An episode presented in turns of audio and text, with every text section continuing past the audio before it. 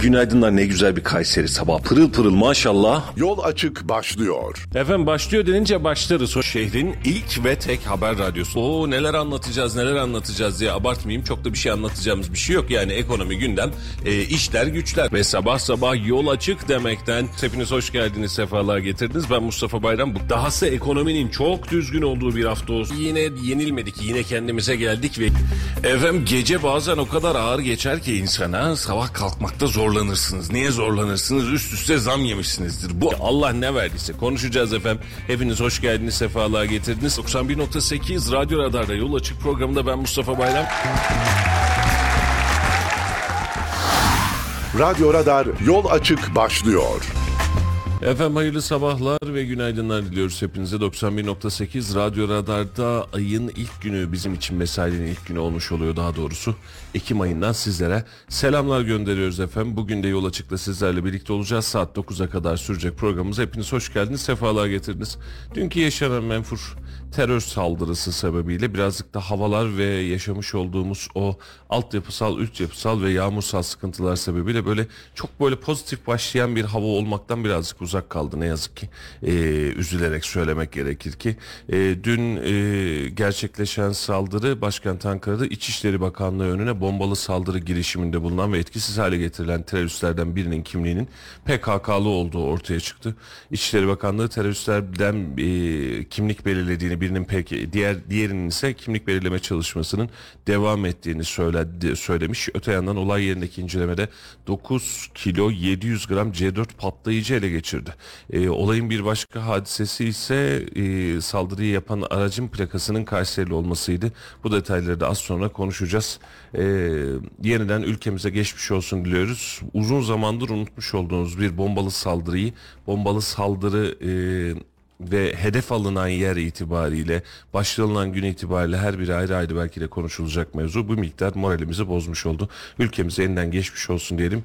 Ee, bir önceki gün Kayseri'de, e, Develi'de e, başından vurularak arabası gasp edilen, alınan ve olay yerinde hayatını kaybeden bir kardeşimiz var. Kayseri'den e, veteriner teknikeri bir kardeşimiz var. E, ona da Allah'tan rahmet diliyoruz. Mikail Bozdoğan e, teröristler e, aracı sahibi veteriner Mikail Bozdoğan'ı öldürdükten sonra çaldıkları ve Ankara'ya giderek eylemi gerçekleştirdikleri e, söylenmiş. E, Mikail Bozdoğan'ın da bugün Develi Merkez Camii'nde öğle namazına mütakip e, şehidimizin cenaze namazı var. İnşallah katılacağız. Size de buralardan bilgiler aktarmış olacağız. Ahmet Bey, Halil Bey hoş geldiniz, sefalar getirdiniz. Hoş bulduk. Hayırlı sabahlar. Günaydın, günaydınlar. E, hızla bir para piyasasını çıkartalım aradan konuşulacak çok mevzu var. Üstümüzde kalmasın adet yerine bulsun. An itibariyle bankalar arası piyasada dolar 27 lira 42 kuruş, euro ise 29 lira 08 kuruştan işlem görüyor. Altının ons fiyatı 1843 dolara kadar düştü. Brent petrolü ise 92 dolar 40 centlik bir fiyat var. Altında ve Brent'te düşüş var. Altında özellikle uzun zamandır düşmediği kadar önemli bir düşüşü şu an itibariyle yaşıyoruz. Serbest piyasada ise e, gram altın 1600 693 lira bir çeyrek altın ise 1765 liralara kadar düştü. Bu da altın piyasası altın yatırımcısının bilgisine demiş olalım. Dün yaşanan terör hadisesi dışında ülkenin dört bir yanında ve Kayseri'de de dahil olmak üzere yaşanan çok ciddi bir e, yağmur e, hengamesi vardı. İstanbul uzun zamandır yaşıyordu. Biz de dün yeniden e, karşı karşıya geldik. Normalde baktığınız zaman çok yoğun yağmayan bir yağmur gibiydi ama bizim altyapıyı felç etmeye yine yetti. Fazlasıyla ziyadesiyle. Eee bununla alakalı da memleketimize geçmiş olsun diyelim ama önümüzdeki günlerde yine benzerleri yaşanacak diye korkum var ve yine her yağış yağdık, yağmur yağdıktan sonra hangi ilçede olursa olsun bir ilçe özellikle bu, ikinci ilçe özellikle bu diyemeden ne yazık ki söylüyorum altyapımızın SOS verdiğini ve nefes alamadığımızı görmüş oluyoruz. Bu da birazcık sinir bozucu hale geldi. Değil mi Ali Bey? Hatta bugün itibariyle saat 1 öğlen 1 gibi meteorolojiye göre tekrar bir yağış bekleniyor. Yani %80 %90 ihtimallerle bunlar. Hı hı. Dünkü yağışın bir benzerini bugün de yaşayacağız gibi gözüküyor. Ee, dün hem bu kadar rogarların kapanması, yaşadığımız yollarda ulaşımın aksamasıyla beraber bugün de öğleden sonra itibariyle öğlen itibariyle tekrar yaşama ihtimalimiz var. Umarız e, şu önümüzdeki 3-4 saat içerisinde belediye ekipleri gerekli bu rogar aşma temizleme çalışmalarını hızlı ve ivedilikle acil olan bölgelerde alır diye tahmin ediyoruz ama dün e, şehrin birçok noktasında sadece Talas biz hep Talas Talas diyoruz tamam ta- bildiğimiz Talas da Talas'ın dışında da birçok yerde benzer görüntüler de gördük. Ya geçen sefer Hacılar'da yaşadık bunu. Daha önce İncesu'da yaşadığımız Bünyan'da mesela yaşadık. Erkilet'te yaşadık. Kocasinan'da yaşadık. Yani biz bunu dönemsel olarak her bir bölgede yaşıyoruz. Sinir bozan hadise ise şu. Şimdi yine kuvvetli yağış uyarısı vermiş mesela meteoroloji. Yağışların Aksaray, Nevşehir, Kayseri, Niğde, Karaman, Bingöl, Şırnak, Tunceli, Erzincan'ın Güney Elazığ'ın doğu çevrelerinde yerel kuvvetli olması beklendiği. Ee, özellikle Karadeniz'de de e, şiddetli yağış uyarısı var. E tamam yani bir şiddetli yağış geliyor bunu anladık ama e, biz dünkü yağışta yanlış anlamayın e, siz de evdeydiniz dışarıdaydınız evdeydik dışarıdaydık bir şekilde pazar günüydü. E, böyle düşen yağış da böyle fecaat durumunda ya bizi mahveder diyebilecek bir yağış değildi ince ince yağdı. E, birazcık yoğun yağdı evet ama e, altyapıyı bu hale getirmesi birazcık hakikaten sinir bozucu hale Değildi, gelmeye başladı. Afet düzeyinde diyebileceğimiz değildi, ya değildi. normal yağdı buna ne yaparsan yap buna tedbir alınamazdı bu beklenmiyordu falan diyeceğimiz bir yağış değildi Mustafa. Ben dışarıdaydım Evet. ve e, ciddi aksamalar oldu. Mesela dün ofise bir uğradım. Şuradaki hemen eski çevre yolu. Koca Sinan Bulvarı. Tamam yağmur yağdı da iki şeridi birden neredeyse su kapladı. Yukarıdan yani eski terminal yönünden üst köprüden aşağı doğru inenler birdenbire su göletinin içine girdiler. Hızı biraz fazla olanlar kaydıranları gözüm önünde gördüm. Allah'tan kaza bela olmadı. Yani benim oradan geçtiğim o 3-5 dakikalık zaman içerisinde ama yol neredeyse tek şeride düşmüş durumdaydı. İki şerit birden suların içindeydi. Bazen böyle arabaların biri geçtiğinde yan arabanın öbürünün öbürünün üzerine atlayacak kadar su sıçra diyordu. Resmen göletin içine giriyordu. Dün gerçi o şehirler arası yolda Nevşehir yolu Kalaba yolunda da benzerini yaşamışız herhalde. Meteorolojideki uzmanlar bunu belki bir anlamda işte şu kadar yoğunluk vardı diye açıklayacak ama yaklaşık iki yıldır, bir buçuk iki yıldır yoğun miktarda hatta belki daha fazlası var ama biz daha fazla hissediyoruz bu bir buçuk iki yıldır dönemde. Ee, yoğun miktarda yağış, Yağışla beraber sürekli olarak SOS veren, ben bunu kaldırmıyorum diyen, e, ben bunda sıkıntı yaşıyorum, sana geçit vermiyorum diyen bir e, altyapıyla karşı karşıyayız. Yani hakikaten altyapımız şu an itibariyle alt üst. Deseniz ki efendim bu bu yıla mahsus bir yağış e, bundan sonra yağmayacak deseniz tamam bunun anlamını anlayabilirim. Her sene her sene oluyor. Aynı. Yani 2-3 yıldır biz aynı mantıkta devam ediyoruz ve şu an altyapıyla alakalı yanlışım varsa lütfen beni düzeltsinler. Altyapıyla alakalı yerelde genelde hiçbir belediyemizin eski bölgelerle alakalı bir çalışması yok. Yeni bölgelere girdiklerinde bir altyapı çalışması mutlaka ki yapıyorlar. O da ama o da bilinen mantıkla yapılıyor. Yani Kayseri'nin büyük altyapısı hangisi ise işte atıyorum yeni bir TOKİ bölgesine altyapı yapıyorsan ona da aynısını yapıyor- yapıyorsun. E peki nasıl çıkılacak bu iş? Bu yağmur azalarak gitmiyor, artarak devam ediyor. Fırtına artarak devam ediyor. Şimdi e, Mustafa'cığım yetkililer e, son 5 yıldır takip ediyoruz. Yetkililerin bazı böyle aşırı gözümüzde gördüğümüz yağışlarda bir savunmaları var. Ne diyorlar? Ya işte böyle bir yağmur gözükmedi. Bu felaket sınıfına girer. Ama dünkü yağmurda bunu yaşamadık. Biraz önce sizin de söylediğiniz gibi. Şimdi 5 yıldır felaket sınıfına giren yağmurlar görüyorsak artık bizim buna göre bir altyapı planlama yapmamız gerekiyor. Yani bu, bu, bu, bu bunun e, bahanesi ya da şeysi olmaktan çıktı. Evet. Kaldı ki bahsettiğiniz gibi dün ben de Talas'tayım. Malum Papatya Caddemiz işte oradaki e, bir iki tane meşhur caddemiz var. Göl haline geliyor. Özellikle kaski tesislerinin oraya çıkış son derece sıkıntılı. Ben oradan geçmek zorunda kaldım ve pişman oldum ama. Yurtsakar Bulvarı'nın sonu diyelim. İnsanların Evet evet. Talas'la e, Anayurt'la birleştiği nokta tamamen göl haline gelmişti. Ve dediğiniz gibi azar azar yağıyordu ama yukarı bölgelerden orası biraz daha engebeli olan olduğu için mutlaka orada bir birikme oluyor. Bununla ilgili e, son 5 yıldır bütün başkanlar işte iki başkan değiştirdik. Onlar da belli çalışmalar yaptılar yapmadılar ama yaptıklarının herhangi bir sonuç olmadığını gördük. Aynı yağmurda işte annemlerin yanına gittim. Hacılar tarafına bağa gittim. Onları ziyaret için. Orada da aynı yağmur yağıyordu. Ama bağlık alan olduğu için aynı yağmuru çok aşırı şiddetli olmadığı için toprak çekmeye başlamış. Evet. Yani hiç şey yoktu böyle göllenme şey yapma yoktu. Ha iki tık daha üstü yağsaydı orada da göllenme olurdu ama aynı yağışı iki tarafta da gördüğümüzde demek ki betonlaşmanın, betonarmenin, binaların altyapıya ne kadar zarar verdiğini görüyoruz. O net. Şimdi şöyle e, güneşte de aynısını yaşadık. O ısınma hadisesinde de aynısını yaşadık. İnsanların e, doğanın, toprağın nefes alabileceği, suyu emebileceği su- bir yer yok. Yani düşünsene e, yüz binlerce metrekarelik bir alanın var ama o alanın tamamını kapatmışsın. E, yerlerine mazgallar koymuşsun. Sular buradan gitsin diyorsun. E, o mazgal da bir yere kadar taşıyacak.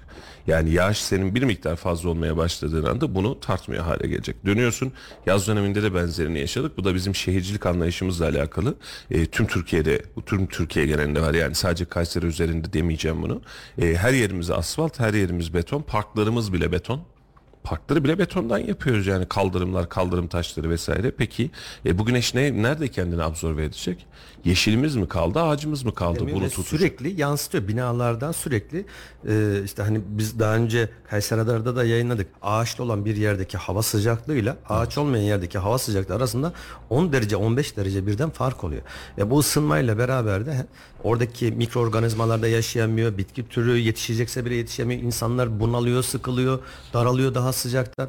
E sen şimdi Talas'taki bölgede işte örnek veriyorum e, altyapıyı ya bundan 20 sene ya da 30 sene önce yapmışsın ama o zaman Talas'ın nüfusu 60 bin 70 bin örnek veriyorum ya da 100 binde ama bugün geldiğimiz noktada o zamanki şartlara göre yapılmış. Bugün geldiğimiz yerde her yere sen binaları dikiyorsun. Her yere asfalt yapıyorsun. Toprağı yok ettin. Çimenlik alanları yok ettin. Ağaçları yok ettin.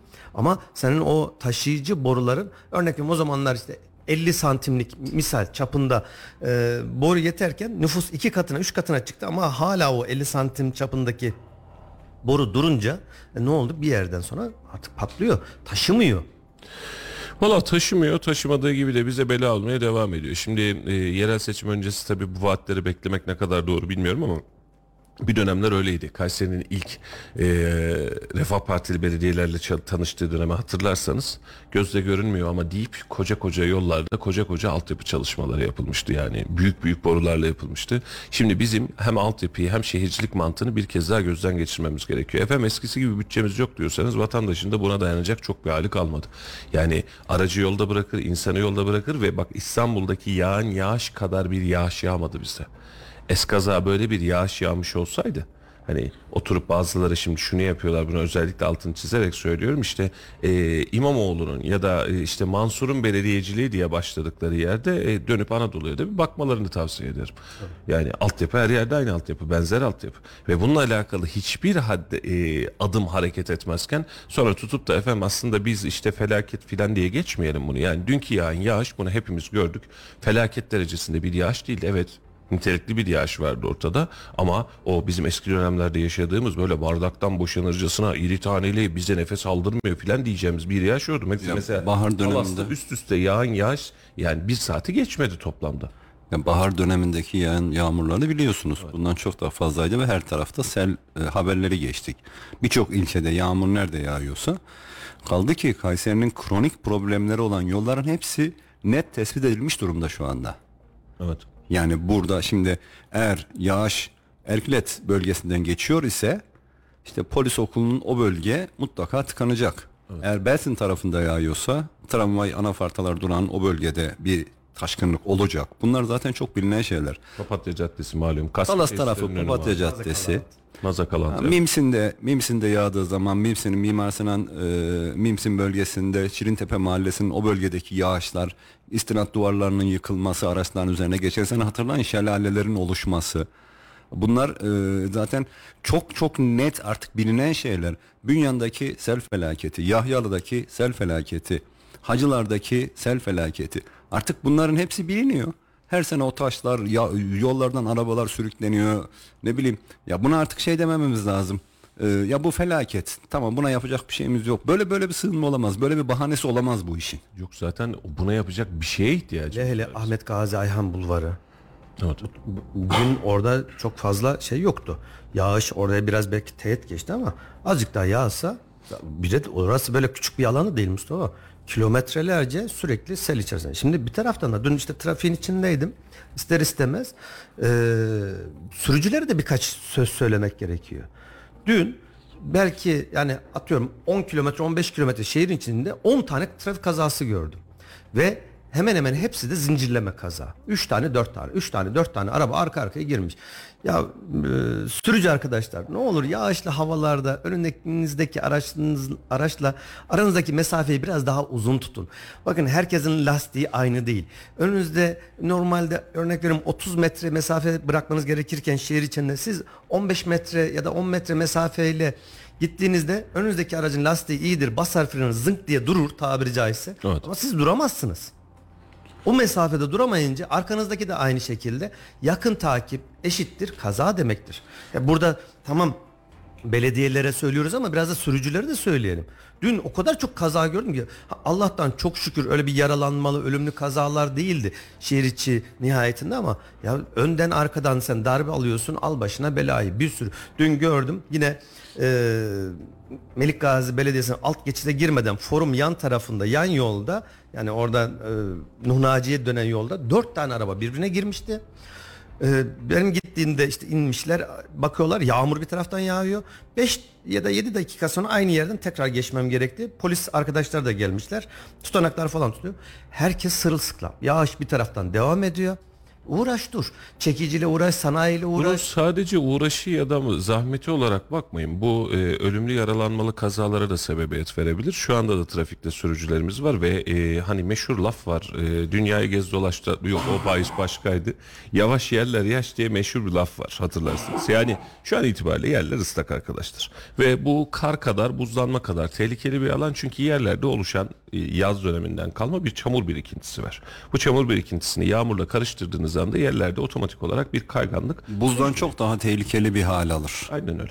Bunun için de sürücülerimizin dikkatli olması, takip mesafesini koruması ve mümkünse birazcık daha sakin gitmesi Evet, lazım. Yani normalde yavaşlat. işte o yolda kaçla gidiyorsun kardeşim? 90'la gidiyorsun. Gitme abi. 70'le git, 60'la git. Neyle gidiyorsun? 60'la gidiyorsun. 50 ile git, 40'la git. Yani bir tık azalt. Çünkü bu beraberinde Allah göstermesin bir yaya çıktı. Gelirken ben de yaşadım aynı hadiseyi. Yerler ciddi ciddi sıkıntılı. E, frene basıyorsun. Yani fren belli ediyor kendini. Ben o kadar da rahat durmam diyor. Yani sakin gitmekte, sakin kalkmakta fayda var. Ama e, asıl sorun yani şimdi sürücülerin problemi genel itibariyle ayrı bir problem. Çünkü yarın karda buzda da aynı hadiseyi yaşayacağız belki de. Ama şu an itibariyle altyapı e, ile ilgili olarak bir açıklamayı herkes merkezi hükümetten bekliyor. Belediye başkanları da böyle. Yani küresel ısınma ve iklim değişikliği sebebiyle mevsimler değişmeye başladı. Evet bunu kaldıracak belediyelerin bir bütçesi yok. Ne yapacağız? İşte Çevre Şehircilik İklim Bakanlığı ya da Cumhurbaşkanlığı bununla alakalı bir genelge tebliğ ve bununla alakalı yerellere bir bütçe gönderecek. Biz de eğer bu bütçe gelirse e, önümüzdeki yıl itibariyle çünkü kış zamanında yapılacak bir hareket değil. Hadi bakalım sil baştan altyapıyı yenileyeceğiz. Peki bunu söyleyebilecek bir çalışma var mı? Bir çalıştay var mı? İklim değişikliği ile alakalı biz altyapıda şu modele geçmemiz lazım diyen bir veri var mı? Yok. Hani görünen tablo şu önümüzdeki 4-5 sene içerisinde kullandığımız altyapının bize hiçbir faydası olmadığı yeni bir döneme doğru gidiyoruz hiçbir faydası olmayacak bize kullandığımız altyapının. Yani yollarda e, normal yağışta bile siz bu sel hadisesini çekeceksiniz. Çünkü altyapı çok zorlu bir iş üstad. Yani şu an itibariyle ben altyapıya kazma vuruyorum desen Kayseri genelindeki altyapıyı toparlamam minimum 10-15 yıllık bir süreç. Doğru mu? Yanlış biliyorsam düzeltin. Çok çok uzun vadeli bir yatırım. Biraz önceki araçlarla alakalı e, yani sürücülerle alakalı kısma ben de bir şeyler söylemek istiyorum.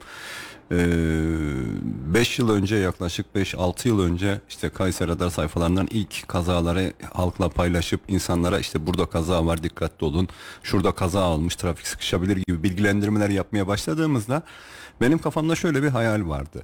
Yani biz insanlara bunları gösterdiğimizde insanlar bunları örnek alacaklar. Ona göre daha kontrollere sürecekler, daha dikkatli olacaklar ve kaza oranları arta, azalacak diye bir hayal kurdum kafamda. Zannettim ki insanlara biz bunu gösterdiğimizde insanlar kazaların nerelerde nasıl olduğunu görüp dikkatli olacaklar diye bir kafamdan böyle bir fantazi oldu. Ama bugün şunu görüyorum. Aradan 5 yıl geçmiş. Kazalarda en ufak bir azalma yok. Çünkü sürücülerimiz akıllanmıyor. Yani gördüğünde de akıllanmıyor. Aynı kazada, aynı e, bölgede kavşakta bir kaza görüyor ve ha bu kavşak sıkıntılı, işte ışık sıkıntısı var, insanlar dikkatsiz geçiyor, kontrolsüz kavşak gibi şeyleri kafalarına yazmıyorlar. Bir süre sonra kendileri de orada kaza yapıyorlar. Evet. Ve buna hiç dikkat etmiyorlar. Örnek bir tane vermek istiyorum. Şimdi Mustafa Kemal Paşa Bulvarı NATO Caddesi dediğimiz belediyenin Büyükşehir Belediyesi'nin öndeki caddeyi hepimiz çok iyi biliyoruz. alt geçitlerinin meşhur kazalarını da biliyoruz.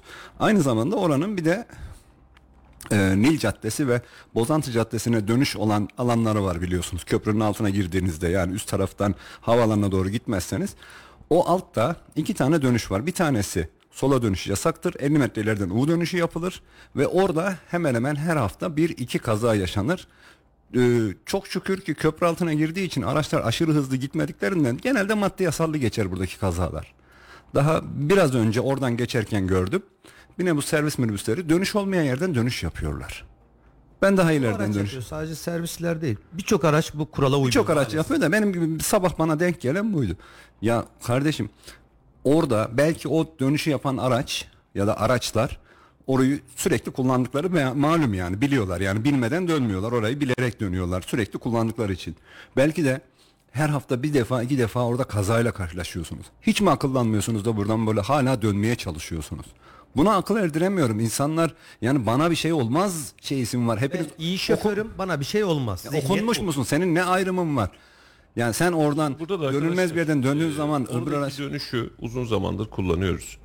Oradaki dönüşteki kanunsuzluğu, kuralsızlığı her gün mütemadiyen görüyoruz.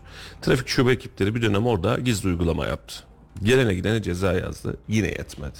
Peki mesela Talas'ta e, yurdun önündeki tramvay hattının önünde otomatik dönüş algılama sistemi yaptılar ya. Evet. Yanlış dönersen diye. Tabii, tabii, kamerayla yaptılar. belirleme. Yapamaz mıyız? yapabiliriz. Yaparız değil mi? Şimdi bakın siz bir yol yaparsınız. Hani bir meşhur e, mühendislerde vardır aslında bu hadise. Sizin tercih ettiğiniz yol bir de kullanıcının tercih ettiği, yol diye. Siz bir yol yapmışsınız ve yolun böyle olması gerektiği düşüncesindesiniz. Bir de kullanıcının tercih ettiği bir yol akışı var. Çünkü o yolun yıllara sahip beraberinde kullanımı var, kullanım örgütü var ve bir sonraki yolu da zaten siz rahatsız ediyorsunuz. O zaman siz bunu yeniden düzenleyeceksiniz. Neye göre? Kullanıcıya göre. Olmadı buna bir uygulama gerçekleştireceksiniz ve cezai müeyyideyi arttıracaksınız. E bunun hiçbirini yapmamışsınız. Biz şu an itibariyle sürücüleri suç buluyoruz haklısınız. Ama bizde tabelayı okuyan adam yok ki. Bizde tabela okuyan adam var mı? Okuyacak. Ya üstad doğrusun da biz dönel kavşaklara daha yeni yeni alışmaya başladık. İki yıl çektik. Sizin bahsetmiş olduğunuz o, o yerde her gün ortalama bir kaza var. Doğru mu? Her gün ortalama bir kaza var yayınlıyoruz. Var var. E şimdi sen bununla alakalı bir tedbir almamışsın. Uygulama yapmışsın, uygulama kesmemiş. Çünkü sen uygulamayı yapıyorsun, bana saat 10'da yapıyorsun. 10'da geçersem ceza yiyorum, sabah 8'de geçersem orada kimse yok. E vatandaş da kısa yolu kullanmayı tercih ediyor. O zaman oradan e, mesela o Nil Caddesi'nden karşıya geçiştir orası. Işıkların olduğu yer. Karşıya geçişi iptal edeceksin. Bu. İleriden o Bozantı Caddesi'nin e, hemen kavşağından öncesinde bir U dönüş yeri var. O zaman tek yön mecburi yön olarak oradan vereceksin. Bu sefer insanların bu sefer dönmesini de, bu engelleyeceksin. sefer de Billur Caddesi'nden çıkış gibi çıkan araçlar e, Mustafa Kemal Paşa olan devam eden araçlara ciddi trafik oluşacaklar. Çünkü e, yola çıktığı anda Nil Caddesi'ne yola çıktığında karşı şeride geçmek zorunda kalacak. Oradan gelen araçlar için de böyle bir tehlike var. Ha bir hemen önündesinde bir ışık var. Işık var orada. Ama ışık da bir işe yaramıyor. Şimdi çözüm biz sürücüye eğitmekten bahsediyoruz. Yanlış anlamayın. Yani bu şehirde bir buçuk milyon insan yaşıyor. Bunun da 200 bin tanesi, 300 bin tanesi sürücü olsun. 300 bin kişiye eğitmek mi kolay? Yolu düzeltmek mi kolay? Şimdi Mustafa'cığım şöyle bir şey var. Orada e, trafikte tehlikeli araç kullanan Talas'ta çok rastlıyoruz. Özellikle yabancı plakalı. Yabancı derken yani Kayseri dışındaki plakalarda Talas'ta ikametleri fazla olduğu için biraz da genç kesim sanırım bunların araçlarını süren insanlar böyle çok tehlikeli hareketler, çok tehlikeli araçlar kullanan insanlarla her gün karşılaşıyoruz. Özellikle müziğin sesi çok fazla açılmış. Yani diğer taraftan bir tehlikeli bir durum olsa atıyorum freni tutmayan ya da tehlike arz eden bir araç dörtlüsünü yaksa kornaya basarak geliyor olsa onun sesini duymayacak. Trafikteki hiçbir işareti algılamayacak şekilde tehlikeli araç kullanan onların kaza yapması bir sebepten. Burada e, bu şekilde tehlikeli araç kullanmanıza gerek yok. Kurallara uymadığınız zaman kaza yapıyorsunuz. Çok net. Trafik ehliyeti alabilmek için zaten bu kuralları bilmek zorundasınız. Yani ben şuna katılmıyorum. İnsanlar buradaki ışıklandırma sistemine, levhalara, işte e, levha okumaya uymuyorlar. O zaman onlara göre yol kavşağı düzenleyelim. Hayır ben buna katılmıyorum.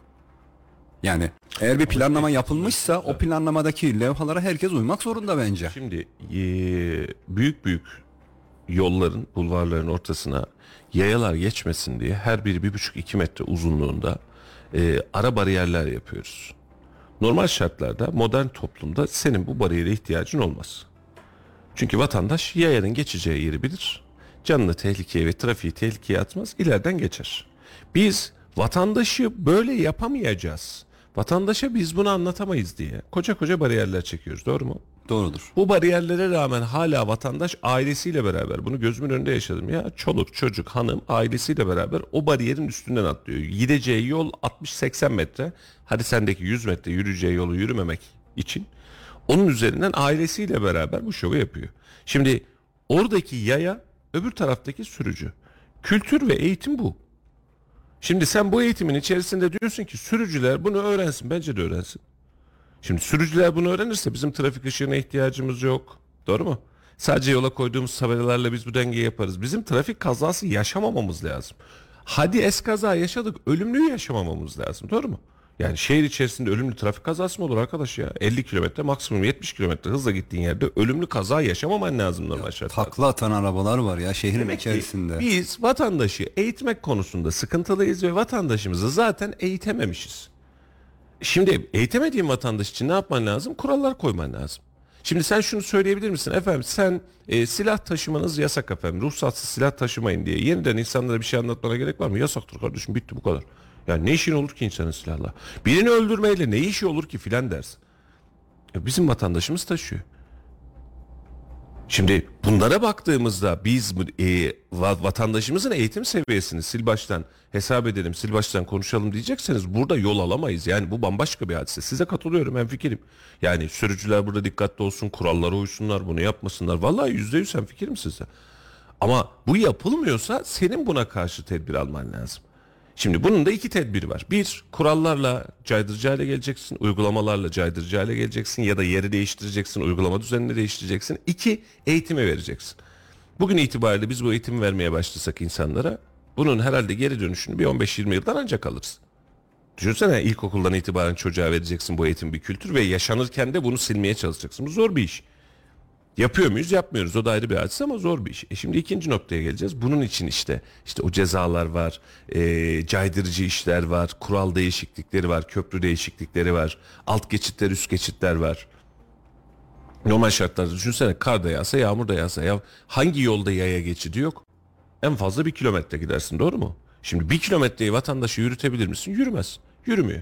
E şimdi ağzının içine alt geçidi üst geçidi yapmazsan gitmiyor. Yapıyorsun. Bak alt geçidi üst geçidi yapıyorsun yine geçiyor. Yine geçiyor. O alt geçidi kullanmak yerine yine kullanmayı tercih ediyor. Bunun için ne yapıyorsun? Onu alt geçide mecbur bırakıyorsun. Yolunu kapatıyorsun. Bak buradan geçersen uçman lazım yani. Bak geçemezsin. Mecburen alt geçitten geçeceksin diye adama yol kapatıyorsun ya. Onu da yapıyorlar. Uçuyorlar da. Ha? Sivas Caddesi'nde mesela ortada bariyerler var. Ee, ışıkların olmadığı yerler. Atlayarak yine geçiliyor. biraz daha ilerisinde. O radisyona doğru yakın. e, Demirlerin üzerinden atlıyor insanlar. Bizim Burada burada tembel o zaman yani 50 metre yürümüyor ya. İleride ışık gözüküyor. Yaya geçidi gözüküyor. İnsanlar oraya yürümüyor. Yani meşhur Kartal Kavşağı'nda da vardı şu an hala var mı bilmiyorum. Kaç defa taşlarını aldılar. Ee, Battal Gazi bulvarından yani Battal Gazi tarafından Kartal Kavşağı'na gelen o eski Sadabat dediğimiz yerin hemen orada ışık var biliyorsunuz. Işıktan 50 metre geride insanlar taş koyarak basamak yapmışlardı. Oradaki demirlerin üzerinden bariyerlerin üzerinden atlamak için hatırlıyor musunuz? Hatırlıyor Kaç defa alındı o taşlar? geçit varken hem de. O, Ya düz geçit var. ha, yaya geçidi var. Neye geçit? Ya, Yani insanlar 50 metre yaya geçine gitmiyor. Oraya artık e, priketlerden falan basamak için kendilerine o bariyerden atlamak için yolun ortasına taş dizmişler. Biz birkaç Kaçak kere yolunu legalleştiriyor. biz birkaç kere bunun paylaşımını yaptık. Yetkililer gitti o taşları aldı oradan yani geçiş olmasın diye. E yaşlı yaşlı teyzeler geçmeye çalışıyor. Yani çocuk çoluk çocuk bahsettiğin gibi küçücük çocuğunu oradan oraya geçiriyor. 3 yaşında 5 yaşında çocuğu. E, arabalar vızır vızır geçiyor. Allah göstermesin bir sürü kazalar yaşanıyor. Yani- İnsanlarımız eğitilmiyor bu konuda. İşte üstad e, eğit ya eğiteceğiz. Yani bunu eğitmemiz lazım. Yani bu net. Ama bizim bu eğitimle alakalı şimdi e, hepimizin evladı var. Kaç kez trafik eğitimi aldılar okulda? İlkokul, ortaokul. Çok çok az. Çok çok az. Yok ki. çok az. Trafik yok. kadar az. Ya biz Şimdi- oyun haline getirdik. Çok özür dilerim. Sözünü unutma. Yolda trafik levhalarını çocuklarla şimdi onu okuyoruz. Baba bu ne? Bu şu anlama geliyor. Onlara öğretiyorum. Bak bu diyorum buradan dönemeyeceğimiz anlamına gelir. İlkokul çağındaki çocuklara şu anda ben trafikte onların ehliyet almalarına ya da direksiyon başına geçmelerine e, işte en az 8-9 yıl var. Ve ben onlara anlatıyorum. Bak bu levha şu anlama gelir diyorum. Bu diyor ki bize işte kırmızı yanıp duruyor. Burada durmamız Bunu gerektiğini sen söylüyor. yapıyorsun da bunu normalde eğitim sistemimizin yapması lazım. Yani şimdi yaşarken e, bizim eğitimle alakalı bir problemimiz de zaten buydu. E, biz mesela çocuğa matematiği veriyoruz. Bak parayı alırken verirken böyle hesabı. Tamam buraya kadar kabul. Bir sonraki levelde e, şimdi bu çocuk bir yaşam sürüyor. Ailesiyle bir yaşam sürüyor. Ahlakı var, edebi var. Doğru mu? Hani durması gereken yer var. Bilme, şey- toplumda yaşam şekli var. Kanunlar var mesela. Bunlarla alakalı hiçbir eğitimimiz yok. Yani çocuk ortaya çıkmış olduğu zaman yaya geçidindeki tek bildiği hadise önce sağına sonra soluna sonra tekrar sağa bakılır. Var mı başka bildiğimiz? Onu bir- nereden öğrendiler biliyor musun? Benim çocukluk dönemime gelir 30 yıl önce TRT döneminde Doğru Ahmet ve Yanlış Mehmet diye iki karakter oluşturdular. Ve bunun filmleri vardı kamu spotu Çok güzel şeklinde. programlardı. Doğru Ahmet Yanlış Mehmet ne yapar? Önce sağına soluna sonra yolun ortasına gelir sonra tekrar sağına tekrar soluna bakma işlemleri yapılırdı. O yaşta vardı. Şimdi çizgi film ve o garip oyunların videoları dışında hiçbir şey izlemiyor insanlar. Yani işte size bu bilgiyi vermezseniz çocuğa şimdiden vermezseniz bu çocuk yarın büyüyecek şoför olacak. Olmadı zaten yaya. Bak ilkokuldayken de lazım bu çocuğa. Ortaokuldayken de lazım. Çocuğu sokağa salıyorsun. Şimdi çocuk liseye gidiyor evden çıkma diyecek halin yok. Dışarı çıkacak, trafiğe çıkacak. Yaya olarak tramvaya binecek, otobüse binecek. Bir şekliyle o trafiğin içerisinde. E bilgi verdin mi vermedin. Nereden bilecek? E bilseydi canım o da. Bak bizde kanuni olarak bu aslında şartlar e, itibariyle çoğumuzda var. Mesela esnafa diyorsun ki herhangi bir esnaflık yapacaksın Ahmet Bey. Yarın gideceksin bir tane bakkal açacaksın, terzi açacaksın. İşte atıyorum sanayi kuruluşu açacaksın. Bak ne yapıyorsan ya problem değil. Başvuru şartları neler biliyorsunuz ama TC kimlik numaranız, kimliğiniz, belli bir miktar para, vergi dairesi, işte atıyorum ticaret odası, esnaf odası, hop hayırlı olsun. Yeriniz var, tutuldu. Paranız varsa yeri de tutunuz. Buraya kadar problem var mı? Yok. Peki bu adamın kanuni vergi yükümlülükleriyle alakalı hiç bilgi verdiniz mi? Mesela sen internet şirketine ya da telekom şirketine gittiğin zaman cep telefonu diyor ki bak senden diyor aylık şu kadar alırım diyor. Cayarsan şunun taahhüt bedeli var diyor. Sana 4 sayfa sözleşme veriyor. Doğru mu? Karınca doğası gibi. Sözleşmenin bir nüshasını sana vermek zorunda. Diyor ki bak senin şartların bu. Sen bu telefonu alıyorsun, bu hattı alıyorsun ama eğer ödemezsen şöyle yaparım, yanlış kullanırsan böyle yaparım. Bunların hepsini veriyor. Esnaf Yok. Şimdi 18 yaşında bir çocuk heves etti bir dükkan açacağım dedi. Araba tamir edeceğim dedi. Cama film çekeceğim dedi. Boya yapacağım bir şey yapacağım dedi ya. Şartlarından haberi var mı? Mesela biz bunu çok fazla yaşadık. Etrafımızdaki gençlerden de yaşadık. İşe başlamış ilk sene iş yok. Vergi mergi çok fazla umurunda olmamış. Azıcık iş yapmaya başlamış. Abi ben bu vergiyi nasıl yapacağım ben bunu bilmiyordum diyor. Söyleyen oldu mu? Vallahi hiç kimse ağzını açıp söylemedi. Biz eğitmiyoruz. Biz milleti yasal olarak da eğitmiyoruz. Çocuklarımızı da yasal olarak eğitmiyoruz. Hakları hukukunu konusunda da eğitmiyoruz. Yani biz sadece eğer canın isterse avukata danış, canın isterse şu an Allah'tan önümüzde bir internet var. Buradan bir şeyler oku, haklarını böl. Mesela bir öğrencinin okuldaki hakkı nedir? Bilen var mı? Bir bina sahibi oturan herhangi bir kiracının ev sahibi üzerinde hakları nedir bilen var mı? Bunların hiçbirisi yok. Ama sorarsan hepimiz varız. Buyur. Şimdi bir takipçimiz mesaj göndermiş. Bahsettiğiniz taşlardan sanayi odası önündeki bariyerlerin orada da var. Çevre yoldan geçmek için kullanıyorlar. Bakın oraya da şu anda ba- basamak yapmışlar. Evet. Çevre yoldan bahsediyoruz çok fazla.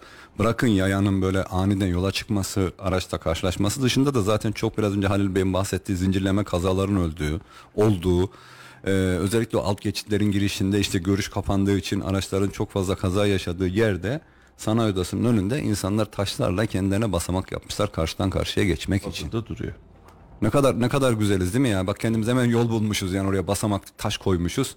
Rahat geçelim diye. Bir de böyle hem suç işliyoruz hem de bu suçu rahat işleyebilmek için. Yani işlediğin suçta da kardeşim seni hapse atmazlar ya canından olursun ya. Ya Yazık, biri yazık. canından olur. Yani birisi canından olur. Sabirlent demiş ki bu memlekette yanlış öğretilenlerin ve öğrenebildiklerimizin kurbanı olduk. Aynı noktada e, ana noktamız zaten eğitim ve eğitimcilerin eksikliğiydi demiş. Bekir'cim günaydın sana da günaydın. Maalesef bizlerde tabela okuma kültürü yok. Türk insanı olarak da her daim kısa yolu tercih ediyoruz. Her yer bariyer, her yer kasis, her yer ışık. Yani mecburen böyle oluyor.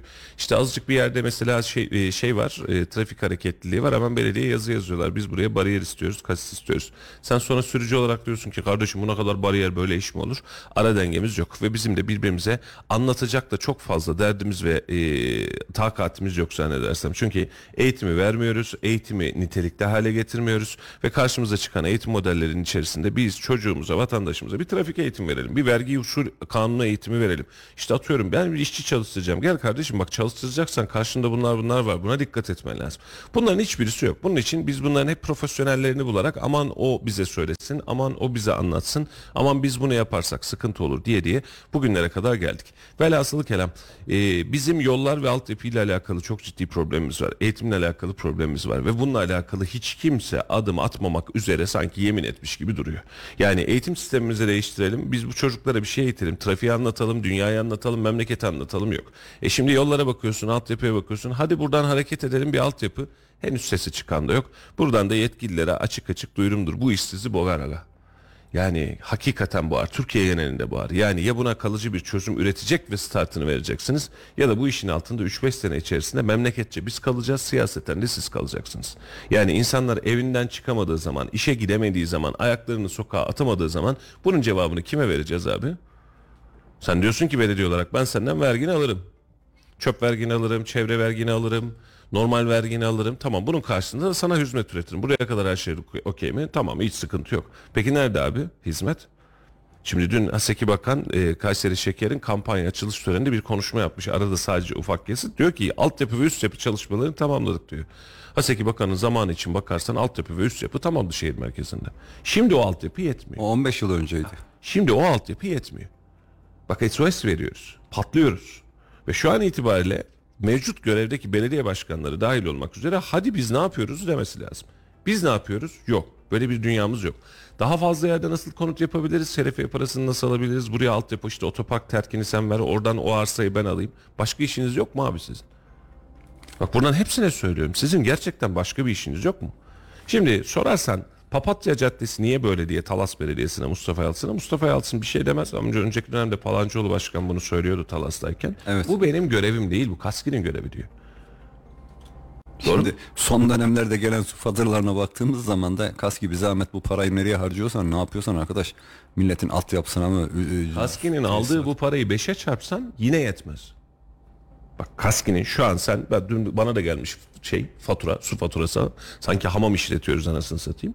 Tamam da öyle deli gibi devasa e, su faturaları geliyor. Tamam her şey güzel. Kaski bu faturanın 5 katını hepimizden günlük olarak aylık olarak rutinde tahsil etse yine bu altyapıya yetmez. Bu Kaski'nin tahsil edeceği parayla çıkabilecek bir iş değil.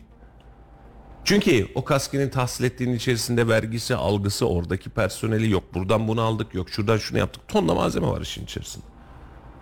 E şimdi bakıyorsun, iyi tamam güzel. Şimdi hafta sonunda cumartesi gün biliyorsun e, merkezde, şehir meydanında, Cumhuriyet Meydanı'nda bir açılış töreni vardı. Şimdi bakarız da haberlerden yeniden. E, biz enerji yatırımlarını çok güzel yaptık. Enerji ilan ettik ve bin tane de kombi dağıttık diye şimdi Memduh Başkan kürsüden çok güzel anlatıyor. işte şu kadar kahvalık şunu yaptık, bu kadar yeşil enerji, bu kadar dönüşüm yaptık. Elinize emeğinize sağlık. Hani ben mesela orada basın toplantısı olsa şunu sorardım. Hani sorulu cevaplı olmuş olsa denk gelirse yine sorarım. Şimdi bu kadar enerji ürettik de su faturalarımız düşecek mi? Sen enerjiyi de bedavaya getiriyorsun. Güneşten kullanıyorsun. Bunun bir yatırım süreci var. Tamam anlarım ama 3 yıl sonra su bedavaya mı gelecek? Yok yine aynı. Daha fazla kazanan bir şirket yapısı oluşturuyoruz ama daha fazla ödeyen bir vatandaş yapısını da beraberinde getiriyoruz. Dediğin gibi altyapı Yok. Şimdi sorarsan Erkilet'te köprünün altı. Çevre yol köprüsünün altı. Sıkıntılı bölüm. Dere mahallesinden gelen hadise. Kardeşim buna ne olacak diyorsun Kocasinan Belediyesi'ne. Tamam da benimle alakası yok ki kaskı yapacak diyor. Ya Şeye soruyorsun Papatya Caddesi'ni soruyorsun. Kaskinin işi diyor. Biraz önceki senin saymış olduğun bulvarlar sor Melik Gazi Belediyesi'ne. Hepsi Kaski'nin işi. Kaskinin işi. E peki Kaski ne iş yapar? O zaman Kaski hesabı sorulması lazım. Ne iş yaparsınız Kaski'ye abi hesap soracak olan merci kim? E o zaman da Büyükşehir, Büyükşehir Belediyesi. Belediyesi ve e, Büyükşehir Belediye Meclisi. O zaman meclis ve e, başkan, Memduh Başkan Kaski'nin genel müdürünü ya da sorumlu müdürlerini çağırarak gel kardeşim siz ne yapıyorsunuz diye soracak. Buralar niye su oluyor Alacağı cevabı söyleyeyim diye mi? soracak. Efendim, e, efendim size söylemiştik de siz yani bütçeyi verirseniz yaparız diyecektir. Yöneten orası zaten. Kaskıya neyi soracaksın? Kaskıdan kastettiğimiz hadise de zaten aynı yer. Ve bir adım yok. Dikkat edin. İki yıldır, üç yıldır altyapıyla alakalı bir adım gördük mü? Herhangi bir yerde eşilen mesela. Mazgal büyütme yaptık mı mesela? Örnek veriyorum. Yok nerede? Yani zaman zaman biz vatandaşa kızıyoruz. Hani bu mazgalların tıkanmasında vatandaşın da suçu var. Hiç mi suçu yok? Elimizdeki çöpleri yerlere atıyoruz. O mazgalların tıkanmasına sebebiyet veriyoruz. Araçlardan çöplerini atan insanlar görüyoruz. Bunları zaman zaman paylaşıyoruz. Ya adam kırmızı ışıkta duruyor. Işıktaki o 15 saniyelik süreyi aracını temizlemek için kullanan insanlar gördük bu trafikte. Aracındaki bütün pislikleri kapıyı açıp döken insanlar gördük. Dört gün sonra o döktüğü pislikler o yoldaki mazgalları tıkadığında kendi arabası bozulup orada yine kendisi kalıyor. Yani bunları da yaşadık. Bunlar hani tek taraflı değil. Kaski'nin de diyeceği şeylerden çoğu odur tahminime göre. Efendim biz temizliyoruz da işte insanlar çok fazla çöp atıyor. Yollarımız çok pis. E, belediyelerin de bunları temizlemek için araçları var şehir içerisinde. Yani o zaman o araçların yeterince çalışmadığını düşünüyorum. Ahmet Bey şimdi sokağa attığımız çöp mazgalı tıkar. Seninle hem fikrim. Hatta dün bir be- belediyemizin temizlik işleri müdürüyle dün değil ondan önceki gün oturup konuşuyoruz aynı şeyleri konuşuyoruz. Yani orada sen daha az kirletirsen orada daha az yorulur ve daha ara mahalleye girer. Yani daha temiz bir toplum elde ederiz. Bu konuda senden fikrim ama bu memleketteki ağacın yaprağı da orayı tıkıyor. Anladın mı? Çamın iğnesi de orayı tıkıyor. Yani orada bir şekilde tıkanıyor. Az ya da çok. Ha sen üstüne bir de e, kirpasak atarsan, çöpünü atarsan orada daha hızlı kit- kitleniyor. Tamamen fikrim.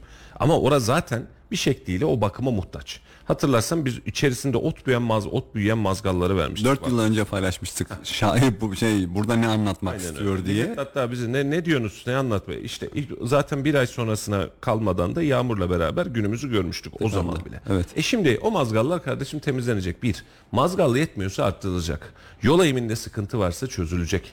Bu suyun gidebileceği, kaçabileceği yer oluşturacaksın.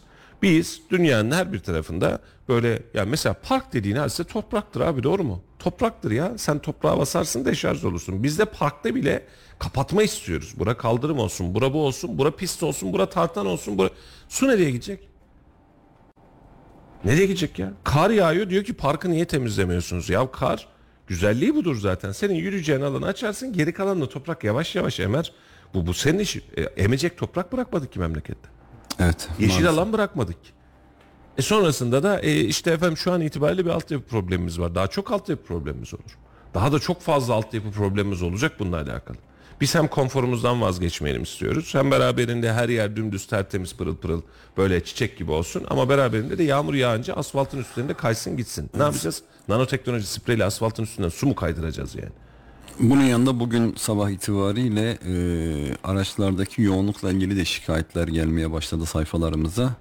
Mesela Talas tarafından okula gitmek için Cemil Baba'dan binen bir kardeşimiz çok kalabalık e, Sema Yazar durağında diyor 30-40 kişi tramvay bekliyor diyor o da çözüm olmuyor diyor.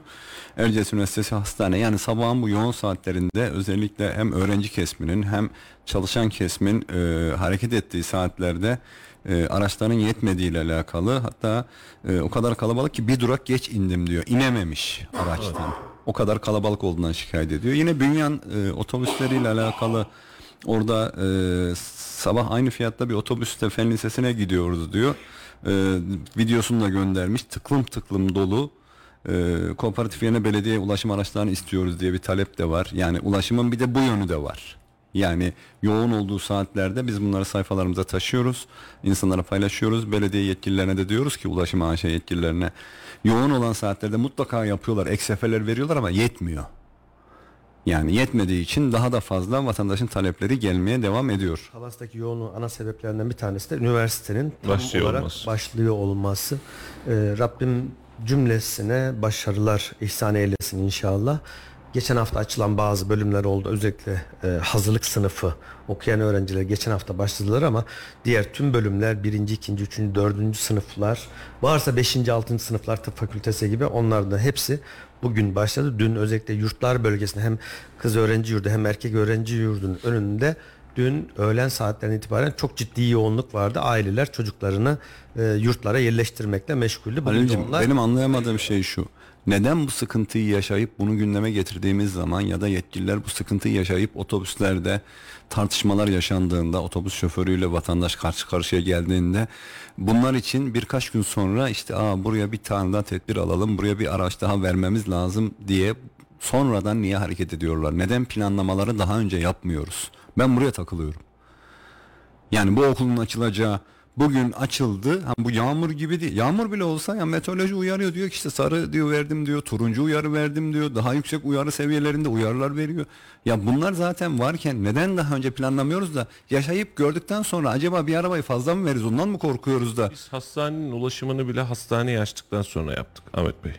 Bizde böyle bir geriden gelen bir şehir şey, şey, e, şehircilik planlaması yok. E, açık söyleyeyim hiçbir belediyemizde bugüne kadar da doğru düzgün olmadı. Ya burası bu, bu saatten sonra bu olur. Bunu önceden tedbir alalım nizamında bir iş yapılmıyor. Biz olaya aksiyona gireceğiz. Aksiyonda başımıza iş gelecek. İş geldikten sonra ha bunu böyle yapmamamız lazım diyeceğiz. Ne zamana kadar? O daire başkanı, o memur ya da o belediye başkanı değişene kadar. Değişince sil baştan bir daha yapıyoruz.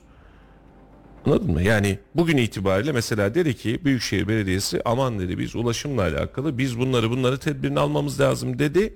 Aşağıdan iki tane memur değişiyor unuttuk. Şimdi öngörülemeyen konular bana mantıklı geliyor. Yani öngöremediğin bir şeyle karşılaşıyorsun ve tedbirini alıyorsun. Bunlar zaten yıllardır Önlememeyi boş ver. Büyükşehir ekipleri tarafından bir tanesi de trafik ekiplerinin zannedersem iki gün üst üste Talas Bulvarı'nda sabah saat 8'de çalışma yapıldığı için bir şerit iki şehir kapandığı için şehir kilitlendi. Şimdi bak öngörüden bahsediyorsun. Sabahın en yoğun trafiğinde sen bir şeridi kapatıyorsun. Niye? Orada otobüse cep yapacağım diye. Hani koca günü kör koydun ve şehir kilitlendi ya. İnsanlar içine ortalama bir saat geç gitti. Geçen Şu işi yaşadık. sen New York'ta, İngiltere'de, Vıt'ta, Zıt'ta, Londra'da yapsan seni istifa ettirirler ya. Sen böyle bir plansızlık yapamazsın. Bu bildiğin dengesizliktir yani. Çünkü bak planlı bir işi plansız doğru olmayan bir zamanda yapabilecek kadar dengesizsin. Kim ağzını açabildi? hiç Yaşayan yaşadığıyla kaldı. Sen şimdi diyorsun ki bunlar daha önceden planlansın. Üniversite açılacağı günü belli. Okulun açılacağı gün belli. Servisin kilitleneceği gün belli. Bunların hepsi belli. Şimdi kimse kusuruma bakmasın. Bakan bey gelirken tüm yollara ya da herhangi bir bakan gelirken, protokol gelirken tüm yollara birer tane polis ve koruma koyan sen koyuyorsun ya. Var Koymuyor demek ki mu? bir gücün var ki bunu yapabiliyorsun. Yani öyle bir kavşak filan değil şimdi açılışları takip ediyoruz Ahmet Bey biliyorsun. Yani geçtiğimiz her kavşakta bir koruma noktası var. Polis arkadaşlar hazır. Yol açıyor kapatıyor e, geç filan diyor. E abi bana trafiğin yoğun olduğu zaman da lazımsın. Bunun da planlamasını yapsana bana. Ya bununla ilgili işte önümüzdeki ay Cumhurbaşkanımızın gelip hem Millet Bahçesi hem de Tras tramvay hattının açması bekleniyor ya. Bununla ilgili Hulusi Akar bulvarına dikkat ettiniz mi bilmiyorum o yolu kullanıyor musunuz? Asfaltlar komple işte elden geçiyor, tamir ediliyor ya da yeni asfaltlar dökülmüş yerler var. Özellikle Furkan Doğan yurdu kavşağına kadar olan kısmın asfaltı yenilenmiş çizgileri yoktu. Yani Geçtim oradan hala yok. ya çizgileri abi hangi şeritte gittiğini bilmiyorsun ya. Ne gerek çizgiye? Hangi şeritte Koyuyoruz işaret koyuyoruz tutmuyor. Adam da çizgisiz yapmış. bir Ya şimdi şeritin Model daha güzel. şeridin olmadığı bir yolda gitmek o kadar kötü bir şey ki. Bilmiyorum gece hiç e, dikkatinizi çektim. Yani hatta normal şerit çizgileri olan bir yerde şehirler arası yolda dahi belli bir hızla gidiyorsanız çizgiler bir anda bittiğinde var ya böyle duvara gelmişsiniz gibi hissediyorsunuz. Eğer yeterli aydınlatma yoksa bir anda böyle kör karanlığın içine düşüyorsunuz. Yol sağa mı yaklaştım sola mı yaklaştım? Solundaki araç geçer mi geç? Ya böyle bir şey olamaz ya. Ya asfaltı yapıyorsun aynı gün yapman lazım ya da ertesi günü ya mutlaka çizecekler orayı çizgisiz bırakmaları mümkün değil ama bu 3-5 gün içerisinde orada araçlar bir de çok hızlı giden araçlar oluyor bilmem bir şey oluyor. Yavaş gitsen bile yani bildiğin şey yapıyorsun ya kör oluyorsun orada. Sonra da biz bahsediyoruz plandan bahsediyoruz. Sen ondan sonra planlamadan bahsediyorsun. Efendim trafik bir miktar yoğun olabilir. Bugün üniversitenin de başlangıcı e, üniversitede için ders zili çalmıyor biliyorsunuz. Onlarda zil yok ama hadi de ders başlangıcı diyorlar. İnşallah pandemi belasına yeniden e, gelmeyiz üniversitelerimiz bu süreçte rahat rahat bir e, eğitim yılı yaşarlar. E, hakikaten burada ciddi kayıplar yaşadık. E, şu anda da birileri korku salmaya devam ediyor. Bu oldu, şu oldu vesaire oldu diye. E, bu sıkıntılar sebebiyle de vatandaş ister, ister istemez e, sancıya giriyor. E, acaba yeniden bir okul olacak mı olmayacak mı? Yeniden uzaktan mı olacak yakından mı olacak diye. E, ama memlekette ortak bir özelliğimiz bence şu. E, biz biz bir sefer daha kapanmaya e, şey yapamayız. Razı olamayız diye düşünüyorum. Doğru mu? Şimdi Kapanmamalıyız değil yani. önceki gün e, bir doktor ya da uzman bir tanesi e, tekrar diyor Kasım ayı ile beraber maskeler geri gelebilir gibi bir açıklaması var. Evet. E, tekrar yayılıyormuş İngiltere'den çıktı Amerika'da Türkiye'de 9-10 tane oldu. Bu yayılacak diyor okulların açılmasıyla beraber diyor ailelere gelecek. Biz diyor tekrar kapanma olur mu olmaz mı bilmem ama diyor maskeli günlere tekrar dönebiliriz diyor. Velev ki arttı. Artmaz inşallah o başka bir şey ama arttı. Şöyle oldu böyle oldu. Biz pandeminin ilk zamanları gibi tekrar böyle bir hani bir aşı çıkarsalar. Aşı olmayan AVM'lere giremez. Aşı olmayan kamu kurumuna giremez. Aşı olmayan şöyledir böyledir deseler. Ee, kaç kişi aşı olur? Tekrar. Valla herhalde toplumun şu an %90'ından fazlası aşıyla alakalı sıkıntılı. İki, daha önceki dönemde bize yaşattılar. Evden çıkmayın, bunu yapmayın, hayat ever size sağır uygulaması filan dedik. Ne zayiatımız azaldı ne vakamız azaldı. Üst üste devam etti. Ee, kendi bağışıklığımızı kendimiz dahi kuramadık. İngiltere bunu denerken de onlara da kızıyorduk. Hani toplum immünizasyonu yaşatacaklar diye. Yeniden bir pandemi çığırtkanlığı var ama ben yine söylüyorum. e, böyle bir hadisenin yaşanabileceği kanaatte değilim. E, Türkiye'nin de buna hazır olduğu kanaatte değilim. Yani yeniden bir kapanmaya girebilecek kadar da rahatımız yok. Yeter artık yani. Pandemi dedik, deprem dedik, o dedik, bu dedik yeter. Yani bir yerde de durmak lazım artık. E, onun için ben çok fazla... Öleceksek ölelim. Ya hepimiz olduk. Kardeşim, o moda girdik yani. hepimiz- bak sen ne olacaksa olsun. Covid oldun. Ben atlattım. Bir Ahmet Bey olmadı. Aşısı yok adam.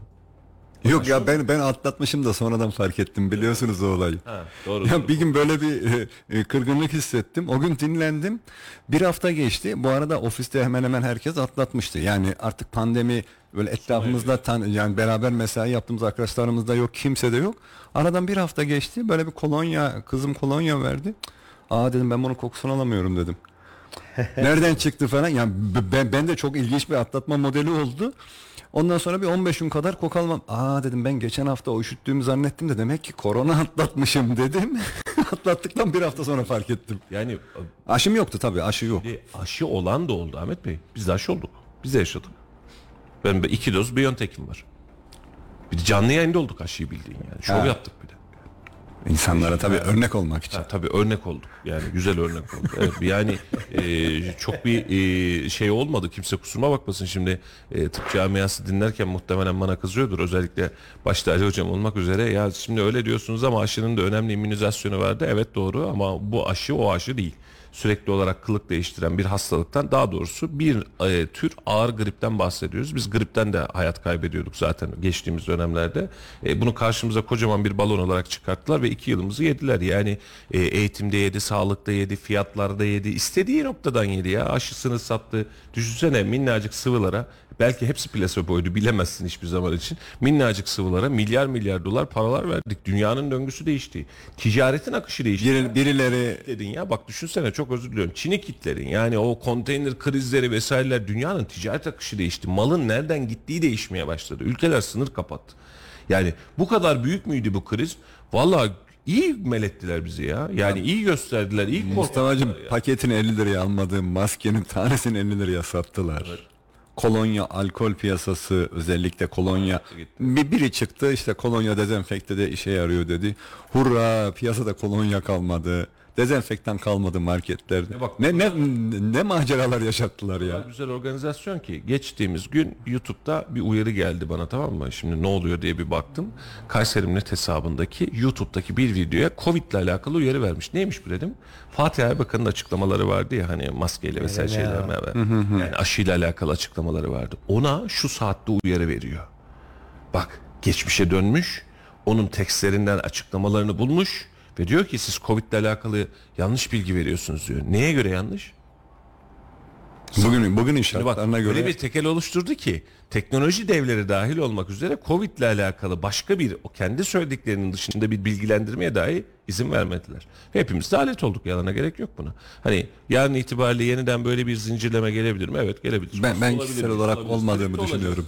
Ya olacağız Ahmet Bey grip de olacağız. Yok yok grip grip hastalık ya da şey değil. Ya o dönem için o maske kullanımının aşırı e, empoze edilmesi, verilmesinin en büyük avantajı bence şu oldu. Covid'e etkisi oldu olmadı onu bilmem. Yaygınlaşmaya mutlaka etkisi olmuş ama influenza denilen işte bu üst solunum yolu enfeksiyonları insanların çok fazla bulaşan, gripin çok fazla yayılmasına o maskelerin büyük etkisi oldu. Ha, Covid konusunda uzman değilim ama e, kişisel olarak da yani aşı da olmadım bir şekilde geçti gitti. Evet.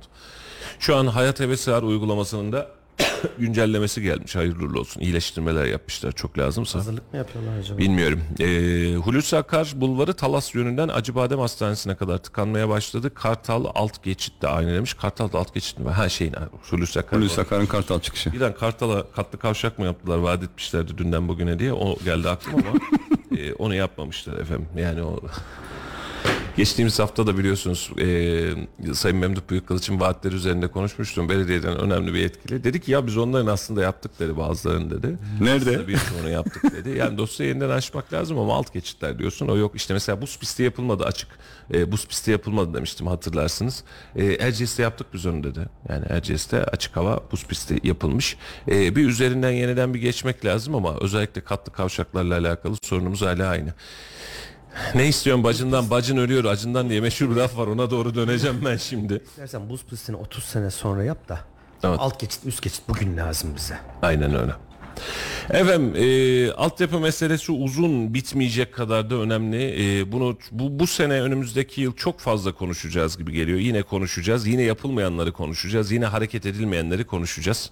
E, birkaç haberimiz daha var ama bir kez daha belirtmek istiyorum. Şehidimize Allah'tan rahmet dilerim. Mikail Bozdoğan e, Develi'de e, arabasıyla gelirken durdurulmuş, e, başından vurularak öldürülmüş ve ardından da bu araçla dün Ankara'da gerçekleşen İçişleri Bakanlığı önünde gerçekleştirilen saldırı gerçekleşmiş oldu.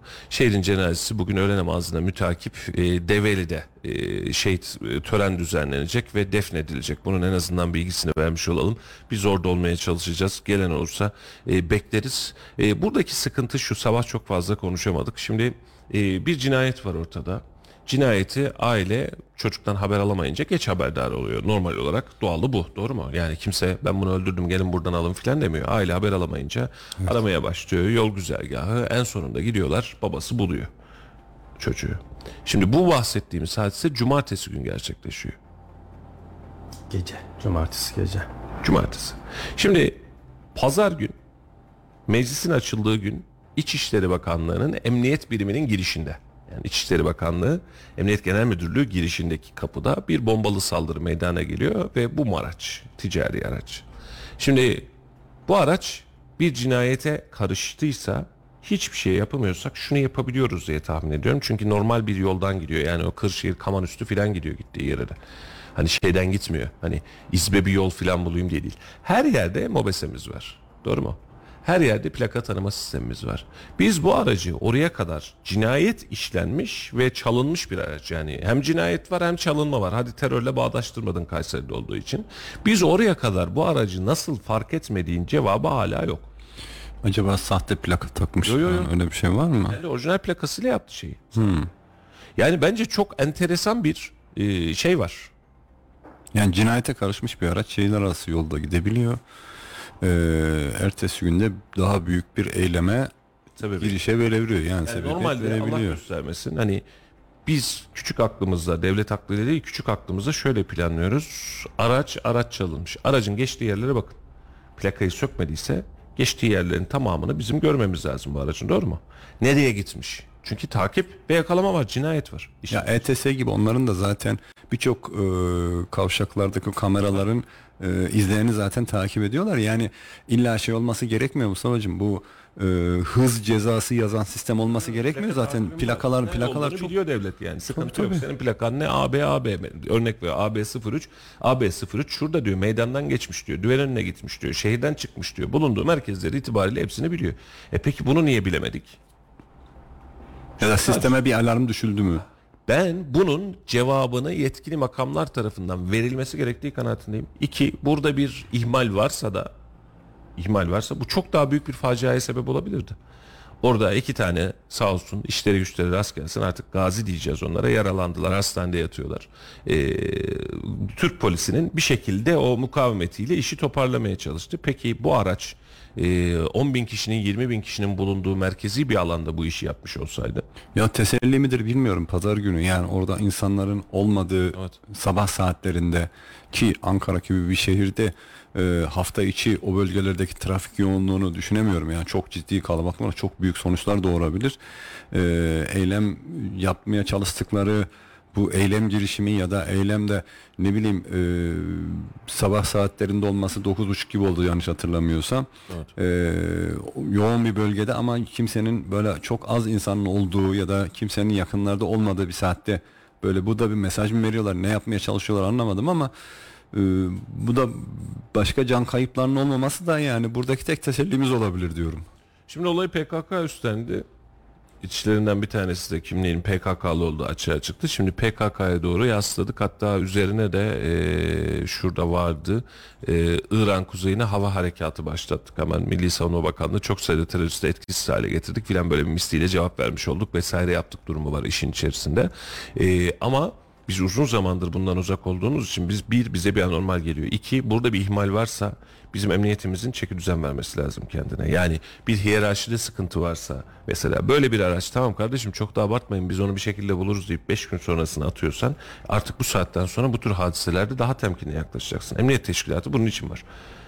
Yanlışım varsa düzeltin. Ben bunu Kayseri Emniyeti, Ankara Emniyeti, Kırşehir, Kırıkkale Emniyeti olarak bakmıyorum işin içerisine. Sonuç itibariyle cinayete karışmış, bir araç çalınmış, bir cinayet var, bir çalıntı araç var. Şimdi sen bununla alakalı ya aman canım neyse bakarız buluruz deme şansın yok. Bu sisteme düşüldü mü? Düşüldüyse ne zaman düşüldü? Düşüldükten sonra bunun araç takibi gerçekleştirildi mi?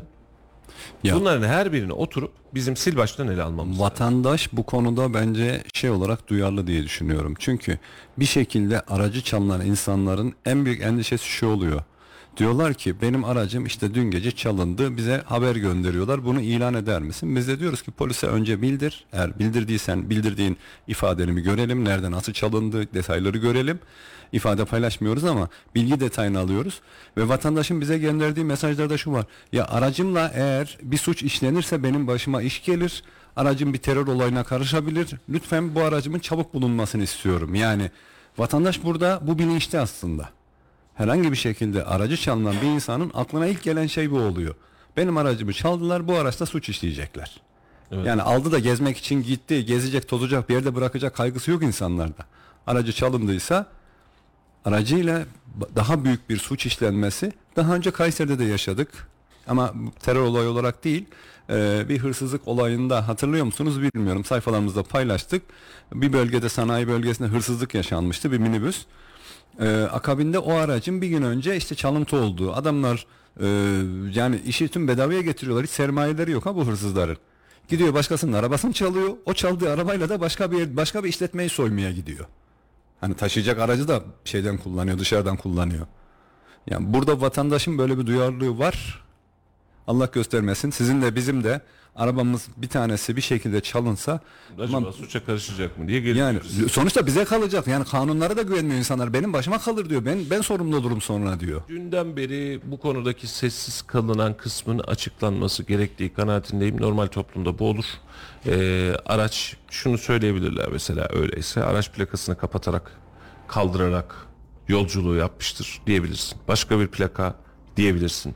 Olayın ihbarı ve olayın takibi sürmekteydi, iz üstündeydik diyebilirsin. Bir şey diyebilirsin ama burada bir e, şeylik var. Sorumsuzluk var. Yani bunu net söylüyorum. Memleket bizim. Ee, buradan acaba emniyeti nasıl suçlarız filan diye de gitmiyorum işin içerisine ama e, bu daha büyük bir şeye sebep olabilirdi. Bunun bir tedbiri olmalı ve önümüzdeki dönemlerde de e, bu tedbiri bir şekliyle uygulamamız gerekiyor. Bunları bir kez daha yaşamamak adına e, sonra vahtüh ettiğimiz zaman da çok geç oluyor ve zor oluyor. Yani e, bunu en azından yaşamamak adına e, bunu böyle yapmamız lazım. Eğer dediğin gibi bir ihmal var ise ben e, tahmin ediyorum ki İçişleri Bakanlığı bir soruşturma açacaktır yani. Yani orada yaşanan terör olayının aracı burada bir cinayetten çıkma bir araç. E, bununla ilgili mutlaka bir iç soruşturma basına yansır yansımaz bilmiyorum ama bunun bir soruşturması olur. Evet. Mutlaka soracaktır bakanlık.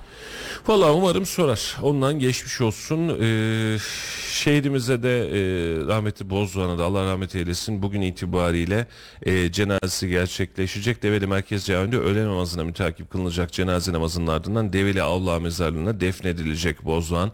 E, törene Cumhurbaşkanı Yardımcısı Cevdet Yılmaz ve İçişleri Bakanı Ali Yerlikaya'nın da katılması bekleniyormuş. E, gelelim bu işin mesajına. E, son dönemlerde özellikle İçişleri Bakanlığı, İçişleri Bakanlığı'nın yapmış olduğu uyuşturucu operasyonları e, bu anlamda e, nitelikliydi. E, hatta bazı kaynaklar eski İçişleri Bakanlığı'nın da aslında e, Süleyman Soylu'nun da e, va- hala hazırda var olan ya da olduğu tahmin edilen, söylenen, iddia edilen yani bu bir söylenti elimizde net bir bilgi yok. Bununla alakalı da operasyonlar yaptığı, bağlantılarıyla alakalı da operasyonlar yaptığını e, söylüyordu. Bu dönemde meclisin ilk açılma gününde İçişleri Bakanlığı önüne yapılan bu eylem bana birazcık manidar geliyor birçok anlamda. Çünkü İçişleri Bakanlığı bir önceki döneme göre rengini ve şeklini bir miktar daha değiştirmeye başladı. Özellikle uyuşturucu baronları konusunda, çeteler, büyük çeteler konusunda önemli ve başarılı işlere imza atmaya başladı. E, bu işin altından PKK çıktı, PKK çıkacaktı diyeceğiz ama uyuşturucunun altında da her zaman PKK çıktı, PKK çıkacak. Çünkü PKK'nın da en temel e, gelir maddesi tozdu, uyuşturucuydu. Şimdi uyuşturucu baronlarını alıyorsunuz, dengeleri değiştiriyorsunuz, bir yerlere mesaj verdirmeye çalışıyorsunuz. Ee, bakalım devlet bu işin altından nasıl kalkacak? Bunun e, okumasını daha iç güvenlik uzman, uzmanlarının ve uyuşturucu hattını bilen uzmanların yapması daha e, isabetli olur. Ama bana çok da e, doğrudan sadece teröre bağlı bir operasyon gibi gelmedi. Çünkü mesaj net kalabalığın içerisine yapılmıyor, başka bir yere yapılmıyor, insanlara infial uyandırmak adına yapılmıyor. Bir hedef var. Devlete de, devlete mesaj vermeye çalışıyorlar. Özellikle İçişleri Bakanlığı'na bir mesaj var. Ee, bu mesajı bir yerlere iletmeye çalışıyorlar birileri tarafından. Bence devlet bu mesajı gördü ama bana da çok masumane bir iş olarak gelmedi yani. Aman canım çok da önemli değil diyebileceğimiz bir iş olarak da gelmedi. Ay işin şey de bana şimdi biraz önce dedin ya misilleme olarak işte e, PKK kamplarına hava harekatı düzenliyoruz. Ya onlar da orada şu kadar terörist bertaraf ediliyor bilmem. Ya yerini biliyorsan niye sana e, bir eylem yapmalarını bekliyorsun? Direkt dalman lazım yani bunu zaten temizlemen lazım. Bununla yıllardır mücadele ediyorsun. Orada çok ciddi yol aldığımız Elinde için- stoktan mı bekletiyorsun Mustafa'cığım ya? Çok ciddi yol aldığımız için çok fazla bir şey söylemem. Eskiye nazaran çok iyi bir yerdeyiz. Yani teröre karşı müdahale konusunda hakikaten kötü bir yerde değiliz. Ama artık şu işi sonlandırmak lazım ve bu işin sonunu e, üzülerek söylüyorum. Bu işin sonunu sadece silahla yapmayacağız. Yani e, bir yerde buluşup onlar vazgeçtik, pes ettik, silahı bırakıyoruz. Tamam siz de şunları verin, bari şunları şunları affedin moduyla gidebileceği e, bir akış var. Yurt dışından da beslendikleri için o akışa çok fazla girmiyorlar. E, bilemiyorsunuz Ahmet Bey. Yani hani söylüyorsun ama adam köyün içerisinde biz şuradan giden plakası belli olan aracı Ankara'ya kadar bulamamışız. Sen şimdi adamın ayakkabı numarasını biliyordun. Geç onu yani. Bulamıyorsun da göremiyorsun da. Yok öyle bir dünya. Onun için de bunları sakinleştirmek için bir miktar daha gaza basmaya ihtiyacımız var zannedersem. Ee, hafta sonu itibariyle olumsuz daha doğrusu böyle bizim canımızı sıkacak iki tane haber vardı. Özellikle sanayi kuruluşlarında e, ve doğalgaz üreten tesislerde elektriğe ve doğalgaza zam geldi. Elektrik üreten kuruluşlarda elektriğe ve doğalgaza yüzde yirmilik bir zam geldi. E, vatandaş şöyle anladı. Oh dedi eve evdeki elektriğe zam gelmedi dedi. Üzerinden yüküne attı. Seçim öncesinde evdeki elektriğe, evdeki doğalgaza da zam yapmazsak iyi olur ya da yaparsak az yapalım iyi olur diye düşünürüz. Ama sanayi ve santrallerde yapılan bu zam beraberinde bize bir enflasyon katkısı olarak mecburen Marketlerde karşımıza çıkacak. çıkacak. Ekmekten e, mesela özellikle bu grupta zam geldiği zaman biliyorsunuz cam otomatik olarak zamlanıyor. Fayans grubu otomatik olarak zamlanıyor. Tekstil grubu otomatik olarak zamlanıyor. Ekmek otomatik olarak zamlanıyor. Isıl işlem gören her şey hemen hemen otomatik olarak zamlanıyor. Şu an itibariyle de devlet %20'lik bir sanayiciye e, ticarethaneye zam yaptığı için bu da e, rakamlara enerji katkısı kadar bir zam olarak da dönmüş olacak. Vatandaşa gelmedi ama memlekete geldi bu zam. Elektrikli araçlar için özellikle istasyonlarda ya da şehirler arası istasyonlarda hızlı şarjlara da zam geldi mi acaba? Gelmiştir bir O da ticari olarak sayılıyor Yani tarifesini kullanmamışlardır ama evet onlar da ticari yakında tarifesi de gelmiş olur. %20 oranında o zaman akaryakıta zam geldi diyebiliriz elektrikli araçlar için. Evet oradan bakarsak böyle olur. Ee, gelen zam neticesinde de şu an itibariyle uzundur konuştuğumuz enflasyonla mücadele edeceğiz diyoruz ama e, yavaş yavaş ilmek ilmek de dokuyoruz. E, dün seninle de konuştuk. Şimdi diyor ki e, bir arkadaş kahvaltıya gidilecekmiş diyor Kayseri'de. Ahmet Bey seninle konuşmadığımız için özellikle e, söylemiş olayım. E, ne kadarmış fiyatı dedim 300 lira diyor. Bir kahvaltının fiyatının 300 lira olduğu bir döneme gelmişiz. Dün akşamüstü Halil Bey ile telefonlaştık. Bir yerde oturduk. İki tane kahve, üç ya da dört tane çay içtik. Ne kadar hesap ödeyebilirsin Ahmet Beyciğim? 167 lira. 186 lira. Yaklaştım. Yaklaştın evet. Şimdi sebep şu ya içiyorsan ver kardeşim para. Ha gittiğimiz yerde böyle çok lüks mekan filan değil arkadaşımızın mekanı. Al, vermesek de kimse bir şey demez ama biz veririz öyle bir derdimiz yok. Şimdi bu fiyatlar ve bu denge ve beraberinde de zaten alttan alta gelen işte doğalgaza geldi, elektriğe geldi. Tek, tekel grubunda önemli bir 5'er liralık bir zam grubu daha bekleniyor. Bir tık daha oradan gelmiş olacak. Yarın bir gün asgari ücret gelecek, o gelecek, bu gelecek derken biz aslında hiçbir şeyi sakinleştirmiyoruz. Hem özel sektör eliyle hem devlet eliyle. Ha, özel sektörde şöyle bir fırsat vurdu, doğdu. Serbest kardeşim. Ne yapsan garip gelmiyor. Ben iki kahveye dört tane çaya 186 lira vermek benim yıllarca hiç düşünsem aklıma gelmezdi. 186 önemli bir rakam mı? Yok değil bir taraftan ama bir taraftan da çok önemli ya. En büyük banknotun gitmiş yani. Bir tane en büyük banknotun gitmiş yok. Evet. Geçen sen ben bir arkadaşımız daha Talas Anayurt üzerinde bir e, kafede bir e, sadece kahve içtik biliyorsun. Üç tane kahve. Ne demiştik? İsim söyleme şimdi. O mega marketin biraz ilerisi. Ha tamam evet evet evet. Üç tane kahve. Hesabı ben ödedim. Evet. 255 TL. Üç tane Türk kahvesi. Yanında çay yok. Başka bir şey yok. Bir kahve Türk kahvesi ya öyle şey değil hani öyle Amerikan markası şudur budur falan değil. Türk kahvesi bir tane bir fincan kahve 85 lira 85 TL. Cik. hesapladım. Bunda eşmezlikle yürüyorduk Talas'ta şöyle yol boyu yürüyorduk. Ondan sonra yorulduk bir şurada bir şey içelim dedik. Halil Bey de ısmarladı sağ olsun. Ee, evet. Helal olsun, afiyet olsun. O ayrı mesele ama bir Türk kahvesine 85 TL vermek Kahvenin 100 gramı şu an şu anda kaç lira? Kahvenin 100 gramı 25-26 TL. 30 lirada. 30 lira desen yani 100 gramlık bir kahveden kaç fincan çıkar? Tabii o işletmenin maliyeti, onu- personeli, e, O kirası, her- artan her- kiralar. Her kahveden e, her sattığı Türk kahvesinden iki buçuk paket kahve ya da üç paket kahveyi baz almış. Orada zaten ödediğiniz e, para kahvenin e, maliyeti değil.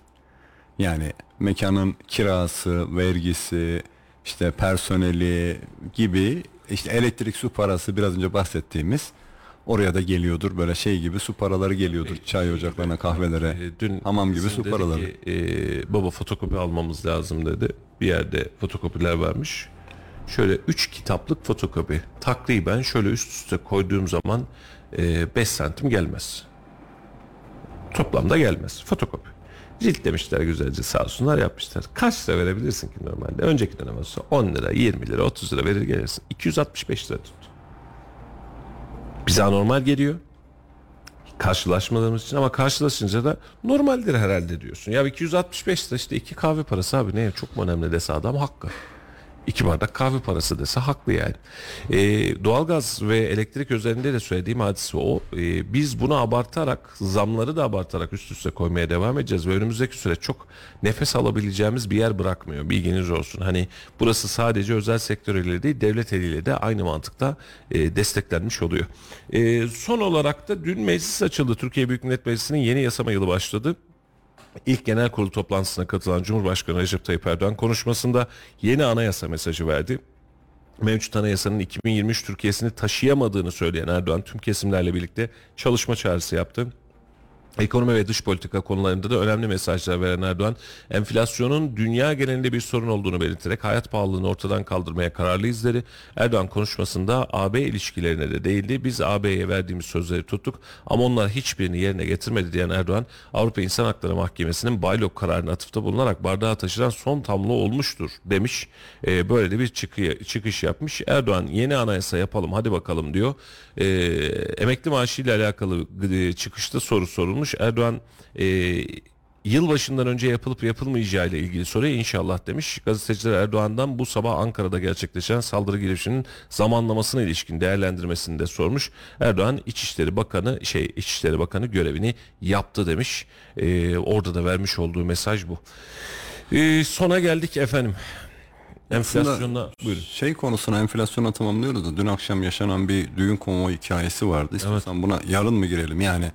Girebiliriz problem değil. Girelim. Yani düğün konvoyunda e, maalesef magandalık yapılıyor. Silahlar atılıyor. Tabii bir süre ihbar gidince polis ekipleri de anında o konvoyu çeviriyor ve işte araçlarda arama yapıyor. E, işlem başlatıyorlar. Ama işin e, ilginç tarafı bu konvoyun yabancılara ait olması. Yani Türkiye'de sığınmacı olarak gördüğümüz insanlar düğün yapıyorlar. Suriyeli. Düğün yap Suriyeliler düğün yapmak haklarıdır. Düğün yapabilir. Ama bu insanlar silahlı. silahlı. olduğu yetmiyor. Düğünden sonra arabanın içerisinde havaya ateş ederek gidebiliyorlar. Evet. Şimdi şöyle bir düşünsene. Yurt dışında bir ülkede sığınmacı olarak gittiğini varsay. Allah göstermesin kimsenin başına vermesin. Ülkenden kaçtın sığınmacı olarak gittin. Orada sana bir yaşam hakkı verdiler. Dediler ki sen misafirsin. Senin ülkende rahatın yok, huzurun yok, can güvenliğin yok. Sen burada hayatını devam ettir. Ülkendeki huzur ve refah sağlanana kadar, savaş bitene kadar. Ve sen orada hayat devam ediyor. Belli bir süre sonra tabii düğünler yapıyorsun bilmem bir şey. Ve ee, o ülkede de yasak silah yasak normalde kanun dışı silah taşıyamazsın ve sen bu düğününde havaya ateş ederek silah sıkarak e, düğün yapabiliyor. Ya böyle bir şey böyle bir şey nasıl olabilir ya? Yurt dışı örneğini bir tarafa bırakalım.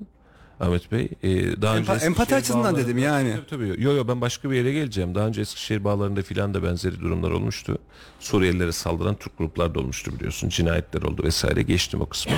Şu silahın bu kadar rahat alınıp satıldığı, çok rahat kullanıldığı bir ülkede Suriyelilerin silahsızlanmadığını mı düşünüyoruz? Yani Suriyeliler silaha Kendi aralarındaki hesaplaşmalarında bile daha önce Eskişehir Balan'da bahsettiğin yerde e, Suriyeli insanlar birbirleriyle artık ne hesapları vardı bilmiyorum ama e, birbirlerinin araçlarını kurşunladılar bilmem bir şey. Ya sen nasıl nasıl bir cesaret içerisindesin? Yani zaten sorun o. Ruhsatsız silah memlekette bu kadar rahat gezerken ve suçu da işte cinayete karışmadığı vesaire olmadığı zaman da çok abartı değilken şu an memleketin her bir tarafında insanlar silahlanmış bireysel olarak silah, silahlanmış durumda. Bize bile zorluyorlar ki ruhsat da alabiliriz. Yani olmalı şöyle niye? İşte ne olur ne olmaz işte ne olur ne olmazın cevabı bu. Ve biz bu insanları ve beraberinde Türkleri yani illa Suriyeli diye bakmıyorum. Kendi vatandaşımızda da aynı hadise var. Niye bu kadar silahlanıyoruz abi? 15 Temmuz'u bahane ettik kendimize. 15 Temmuz'dan sonra bu işin cılkı çıktı. Bir daha bir şey olursa hazırlıklı olayım. Ya kardeşim sen bugün hazırlıklı olayım diye başlıyorsun. Yarın o, o silah çocuğun alıyor elinden. Sen alıyorsun. Sinirleniyorsun birine sıkıyorsun. Böyle bir dünya yok. Terör devletinde mi yaşıyoruz biz herkeste silah olsun? Amerika'daki serbestiyetin Amerika'ya neler kattığını biliyorsun. Adam yarı otomatik silahla okula dalıyor. Onlarca yüzlerce kişiyi öldürebiliyor. Biz bu insanlara bunu verdik. Yetmedi. Senin dediğine şöyle katılıyorum Ahmet Bey. Düğün yapıp düğünden sonra sokak ortasında silah sıkma özgürlüğü verdik biz bunlara. Ve Emniyet Teşkilatı'na tebrik etmek lazım. Bize vatandaştan geldi bu ihbar.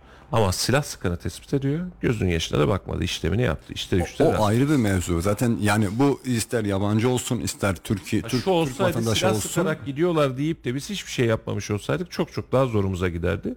Ama bu insanların silahlanması bile bizim de silahlanmamız bile başlı başına bir garabet ve tehlike arz ediyor. Ve beraberinde yani Suriyeli, oralı, buralı, Lübnanlı, Afganlı vesaire diye bakmıyorum. Ya kardeşim sen burada hala misafirsin. Daha geçen hafta Kayseri'de iki ayrı düğün konvoyunun trafikte karşılaşıp yol verme muhabbetinden kavga edip arkasından da bir uzman çavuşumuz hayatını kaybetti. Evet. Vuran da Türk, ölen de Türk. Silahlı. Ve bu düğünlere artık bir bir çeki düzen verilmesi lazım. Hatta ve hatta şu konvoy muhabbetinin yasaklanması lazım bence. Yani e, kafalarına göre yolu kapatıyorlar. Bildiğim kadarıyla yasak. Ya hani zaten yasak ama daha çıkar çıkmaz konvoy oluşturduğu anda anında emniyet bunun tedbirini alacak, dağıtacak, konvoy oluşmasını önleyecek. Özellikle mesela bu asker uğurlamalarında benzer şeyleri görüyoruz. Ya yolu kapatıyor, alt geçidi, üst geçidi kapatıyor. Araçları yola göre yatay bir şekilde park ediyorlar, iniyorlar, oynuyorlar, hopluyorlar, zıplıyorlar, havai fişekler, meşaleler bilmem ne bilmem ne. Evet. Biz bunu sadece Kayseri'de de Türkiye'nin birçok yerinde görüyoruz. E, havai fişek geçen hafta Yahyalı'da aşağıya düştü. insanların arasına düştü. 2-3 tane yaralanan oldu. Uzman çavuşumuz hayatını kaybetti. Gözaltına alındı vuran şahıs ve sonra o vuran şahıs gözaltına alınan şahısın yakınları biz haberi yaptık diye emniyetten gelen görüntüleri bunu diyor kaldırın diyor. Niye? E diyor, gözaltı var diyor bizim diyor iznimiz olmadan yayınladı. Hadi lan oradan. Her tarafı kapalı. Emniyetten bize görüntü gelmiş. Haber, haber değeri var. Sonra diyor ki kaldır diyor. E, ölen uzman çavuşumuz ne olacak? Onun hakları ne olacak? Şüp- şüpheli diye onu e, WhatsApp gruplarından falan da ben de gördüm. E, onun bir savunması olamaz. Yani bir insan hayatını kaybetmiş. Bunun şeysi olamaz. Yalnız bir noktaya gelmek istiyorum. Program süremizi açtık.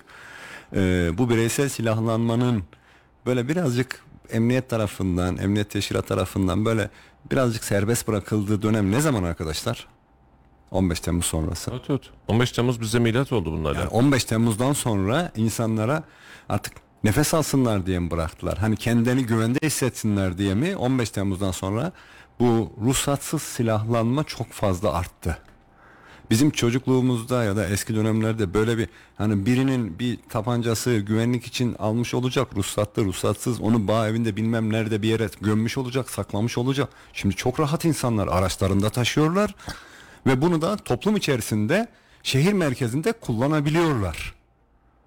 Yani akıl tutulması ya akıl almaz bir şey Bak, bu, bu tam Bunu rahatlık. konuşurken önümde Twitter'dan Bekir Develi'nin bir açıklaması geldi. Bununla da sonlandıralım. Şimdi biz Suriyeli ya da göçmen düşmanı değiliz. Ama durması gerektiği yerler konusunda ve gitmeleri gerektiği konusunda herhalde hemfikiriz. Tamam yani. Herhalde bugün bir e, halk oylaması yapılsa en az yüzde 90 90 gelir. En az Ama %90 Şimdi bak yani kızınca kızdı diyorlar. Sosyal medyadan e, olduk diyorlar. Bekir Develi'nin açıklaması şu. Suriyelilerden rahatsız olanlar aslında Allah'tan rahatsızlar. Namazdan peygamberden rahatsızlar. Ne alaka? He. İşte yani bak işin çivisi işin çivisi bu kadar fazla çıkıyor. açıklayan adam kim ya? Bekir Develi diye meşhur bu e, tasavvufi programlarda filan gelip gelip açıklama yapan. Hadi lan oradan nesi meşhurmuş. Şimdi hadise ne Küf, küfür edeceğim programın sonunda. Şimdi geçen gün de Hatay'da bir hocanın aynı muhabbeti vardı.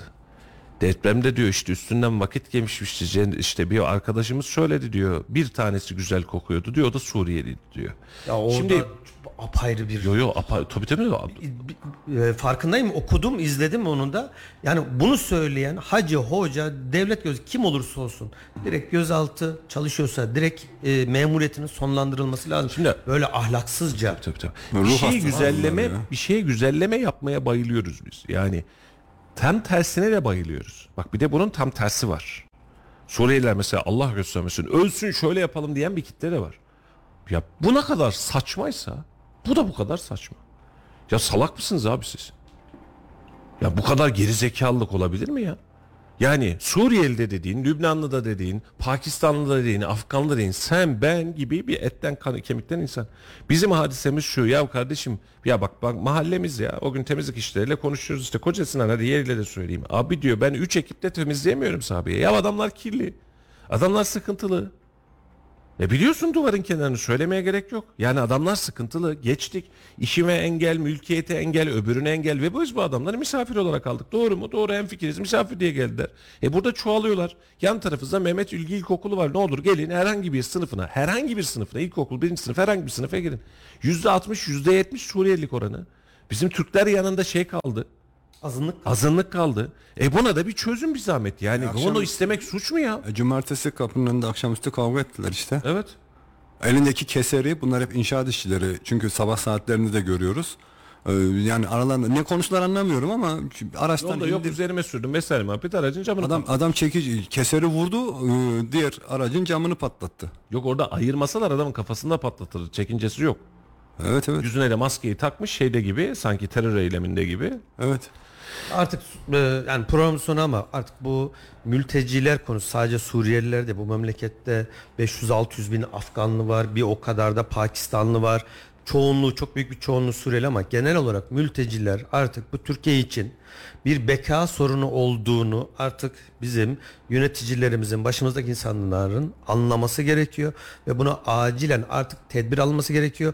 Bu insanlar aramızda yaşayacak. Bundan sonra bizimle beraber dediğiniz 20 sene sonra Türkiye'nin %20'lik bir nüfusunu oluşturacak. Bu hızla nüfus artışı olduğu zaman bunları artık önümüzdeki süreçte çok daha fazla vatandaşlık verilecek.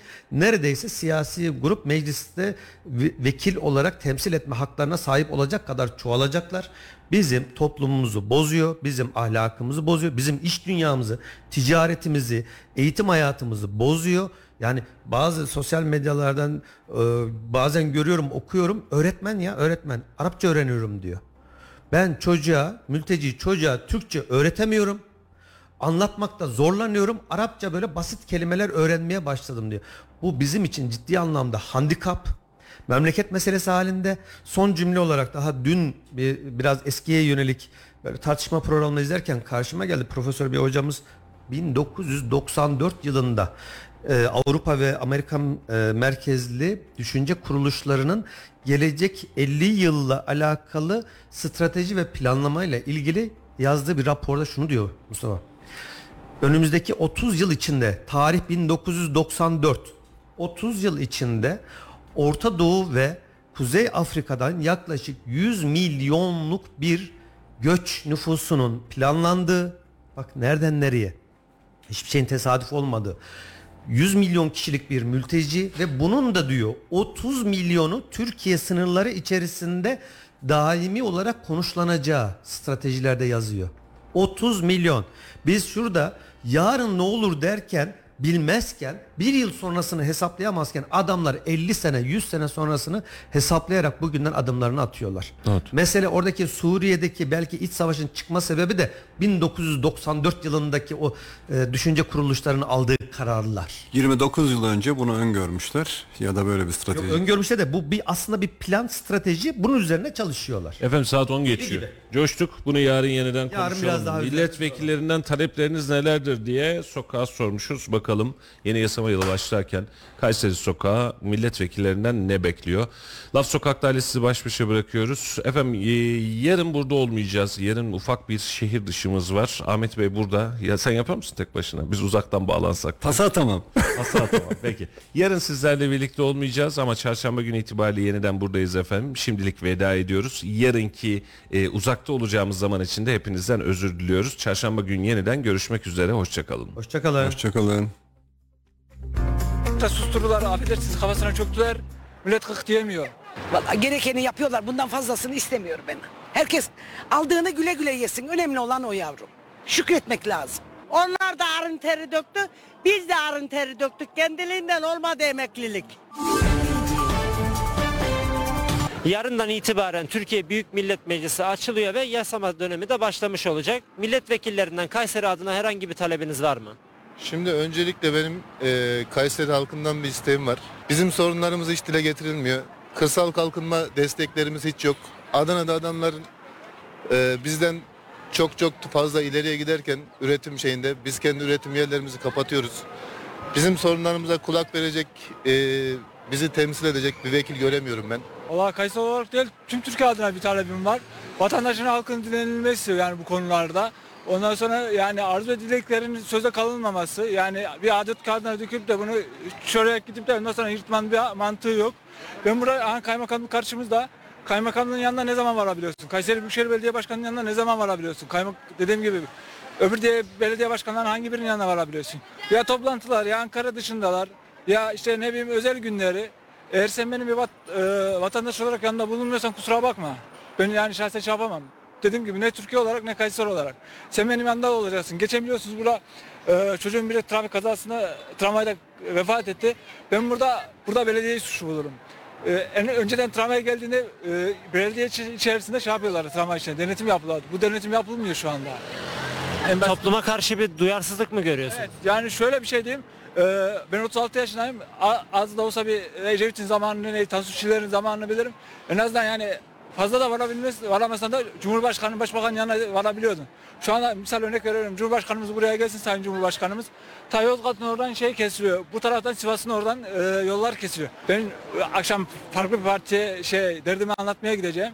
Bu meclise ne kadar yansıyacak? Yansımayacağını ismim gibi biliyorum.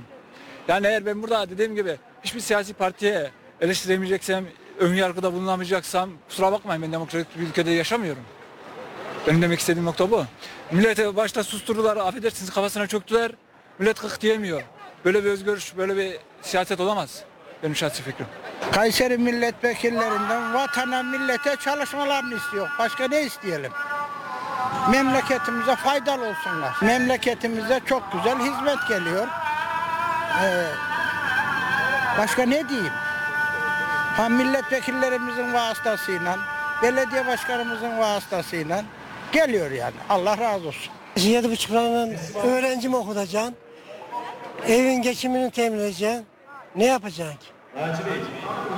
Emekler için zam talep ediyorsunuz. Tabii ya biz perişan olduk. Kim bize, bizim ne arayanımız var ne soranımız var.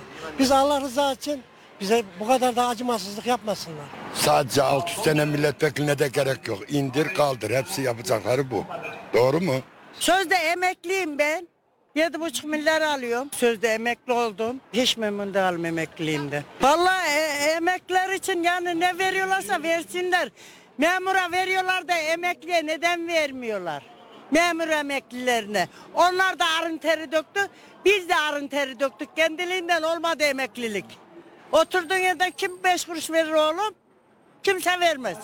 Veriyor mu? Çalışırsan alıyor, çalışmazsan bakıyor. Ben hiç helal etmiyorum hakkımı. Valla e, Kayseri belediyedekiler, başımızdakiler, milletvekillerimiz falan güzel çalışıyor. Şimdi bir şey diyemem. Bir de şöyle bir şey söyleyeyim ben sana şimdi. Biz dün Ankara'daydık. Orası da AKP'li, burası da AKP'li onu biliyorum. Ama en hoşuma giden ne oldu biliyor musun? Otobüs burada da bedava, orada da bedava. Bir, bir yani bir normal bir emekli için bazı şeylerimizin bedava olması hoşuma gidiyor. Bunun için de meclise teşekkür ediyorum. Cumhurbaşkanı'na teşekkür ediyorum. Milletvekillerimize teşekkür ediyorum. Emekliler adına herhangi bir talebiniz var mı? Vallahi gerekeni yapıyorlar. Bundan fazlasını istemiyorum ben. Herkes aldığını güle güle yesin. Önemli olan o yavrum. Şükretmek lazım. Sadece sorunu dinliyorlar ve çözüm üretilmiyor. Ben 9 yıl uzman çavuş olarak görev yaptım. Ee, bir tane adli sicil kaydım yok. Herhangi bir e, terör örgütleriyle bir şeyimiz yok. Yani ama belediye başkanlarıyla görüşmeye çalışıyorum. Belediye başkanları seçileceği zaman bizimle görüşüyor. Ama seçilmeyeceği zaman Üç kere gittim ya Melik Gazi Belediye Başkanı'yla görüşmeye üç kere gittim. Üçünde de başkan toplantıda ya. Ee, ben bir yani Melik Gazi ilçesinde yaşayan bir seçmen olarak ben belediye başkanıyla görüşemeyeceğim mi yani? Böyle bir şey olabilir mi ya? Milletvekilleriyle gidiyorsun sorun çözülmüyor. Aynı şeyleri tekrar ya bir ilçe ilçe ya ilçe belediyesine gidiyorsun gidi- gidiyorum. 3000 tane başvuru var ya. 3000 tane başvuru olacak ne var ya? Ben 9 yıl görev yaptım. Alnımın akıyla bu vatana millete ama hiç mi hakkımız yok? Yani hiç mi hakkımız yok? Ya ben bundan müzdaribim. Ben sadece vekillerden isteyeyim. Yani Kayseri'de mesela Kayseri milletvekilleri buradan e, Kayserili bir vatandaş gittiğinde e, sorun çözüm odaklı olmalarını e, rica ediyorum. Yani tek isteğim bu. Gidişat iyi değil. Emekli misiniz? Evet. Emekli olarak ne talep edersiniz mesela? Ben maaşıma zam beklerim. Bize vermedi. Memura verdi. Memur ona o atmadı. Ben bunu net söyleyeyim. Biz attık. Bizi de böyle yaptı. Ben bunu sana net söyleyeyim. 3-5 kuruşuna millet anca zar zor geçiniyor. Her Ben şey altı ateş e, pahası. 300 alıyorum. 6 300 alıyorum. Nasıl geçineceğim ben bununla? Ucun ucuna anca dek getirebiliyor. Yani ortalık iyi değil. Ben sana onu söyleyeyim. Milletvekillerimize özellikle şunu rica ediyorum. Ee, bu uyuşturucu madde bağımlısı Türkiye'de hızla ilerliyor. Gençlerimiz mahvoluyor. Bunun için acilen zorunlu tedavi istiyoruz devletimizden. Hızla ilerlediği için bunu acilen e, zorunlu tedavi, devlet tarafından zorunlu tedavi getirilmesini rica ediyoruz. Bu çok önemli. Gençlerimiz mahvoluyor, hızla ilerliyor. Yani ortalık çok kötü. Bunu devletimiz illaki farkında ama acilen bir çözüm istiyoruz biz bunlara. Dil konusunda e, duyarlı olmalarını talep ediyoruz. Türkçe e, düzgün kullanılmıyor. Müfredatta da böyle, milli eğitimde de böyle. Türk Dil Kurumu'nda da böyle. Bunlar biz müzdaribiz bir Türk olarak. Türklük gidiyor, Türkçe gidiyor. Bunda bir, e, yetkililerin önlem olmasını istiyoruz. Düzgün Türkçe kullanılmıyor. Bilmiyorlar. Sorun yani şu an bizim en önemli birinci şeyimiz dil. Dil gitti mi her şey gider. Dil ve kültür erozyonuna uğradığımızı mı düşünüyorsunuz? Düşünüyoruz evet. Yani bu e, TDK'da Osmanlı'yı bahane ediyor. Osmanlı'dan böyle geldi diyor. Ya Osmanlı bitti gitti. Osmanlı bahane olamaz ki. Osmanlı gideli 100 yıl oldu. Yani 100 yılda bu yanlış düzeltilemez mi? Düzeltilir. Milletvekilleri zamlarına maaşlama el kaldırıyorlar. Bu konulara gelince içinde meclise taşıyan var. Ne gen soru önergesi veren var. Oylayan da yok. Hiçbir şey yok.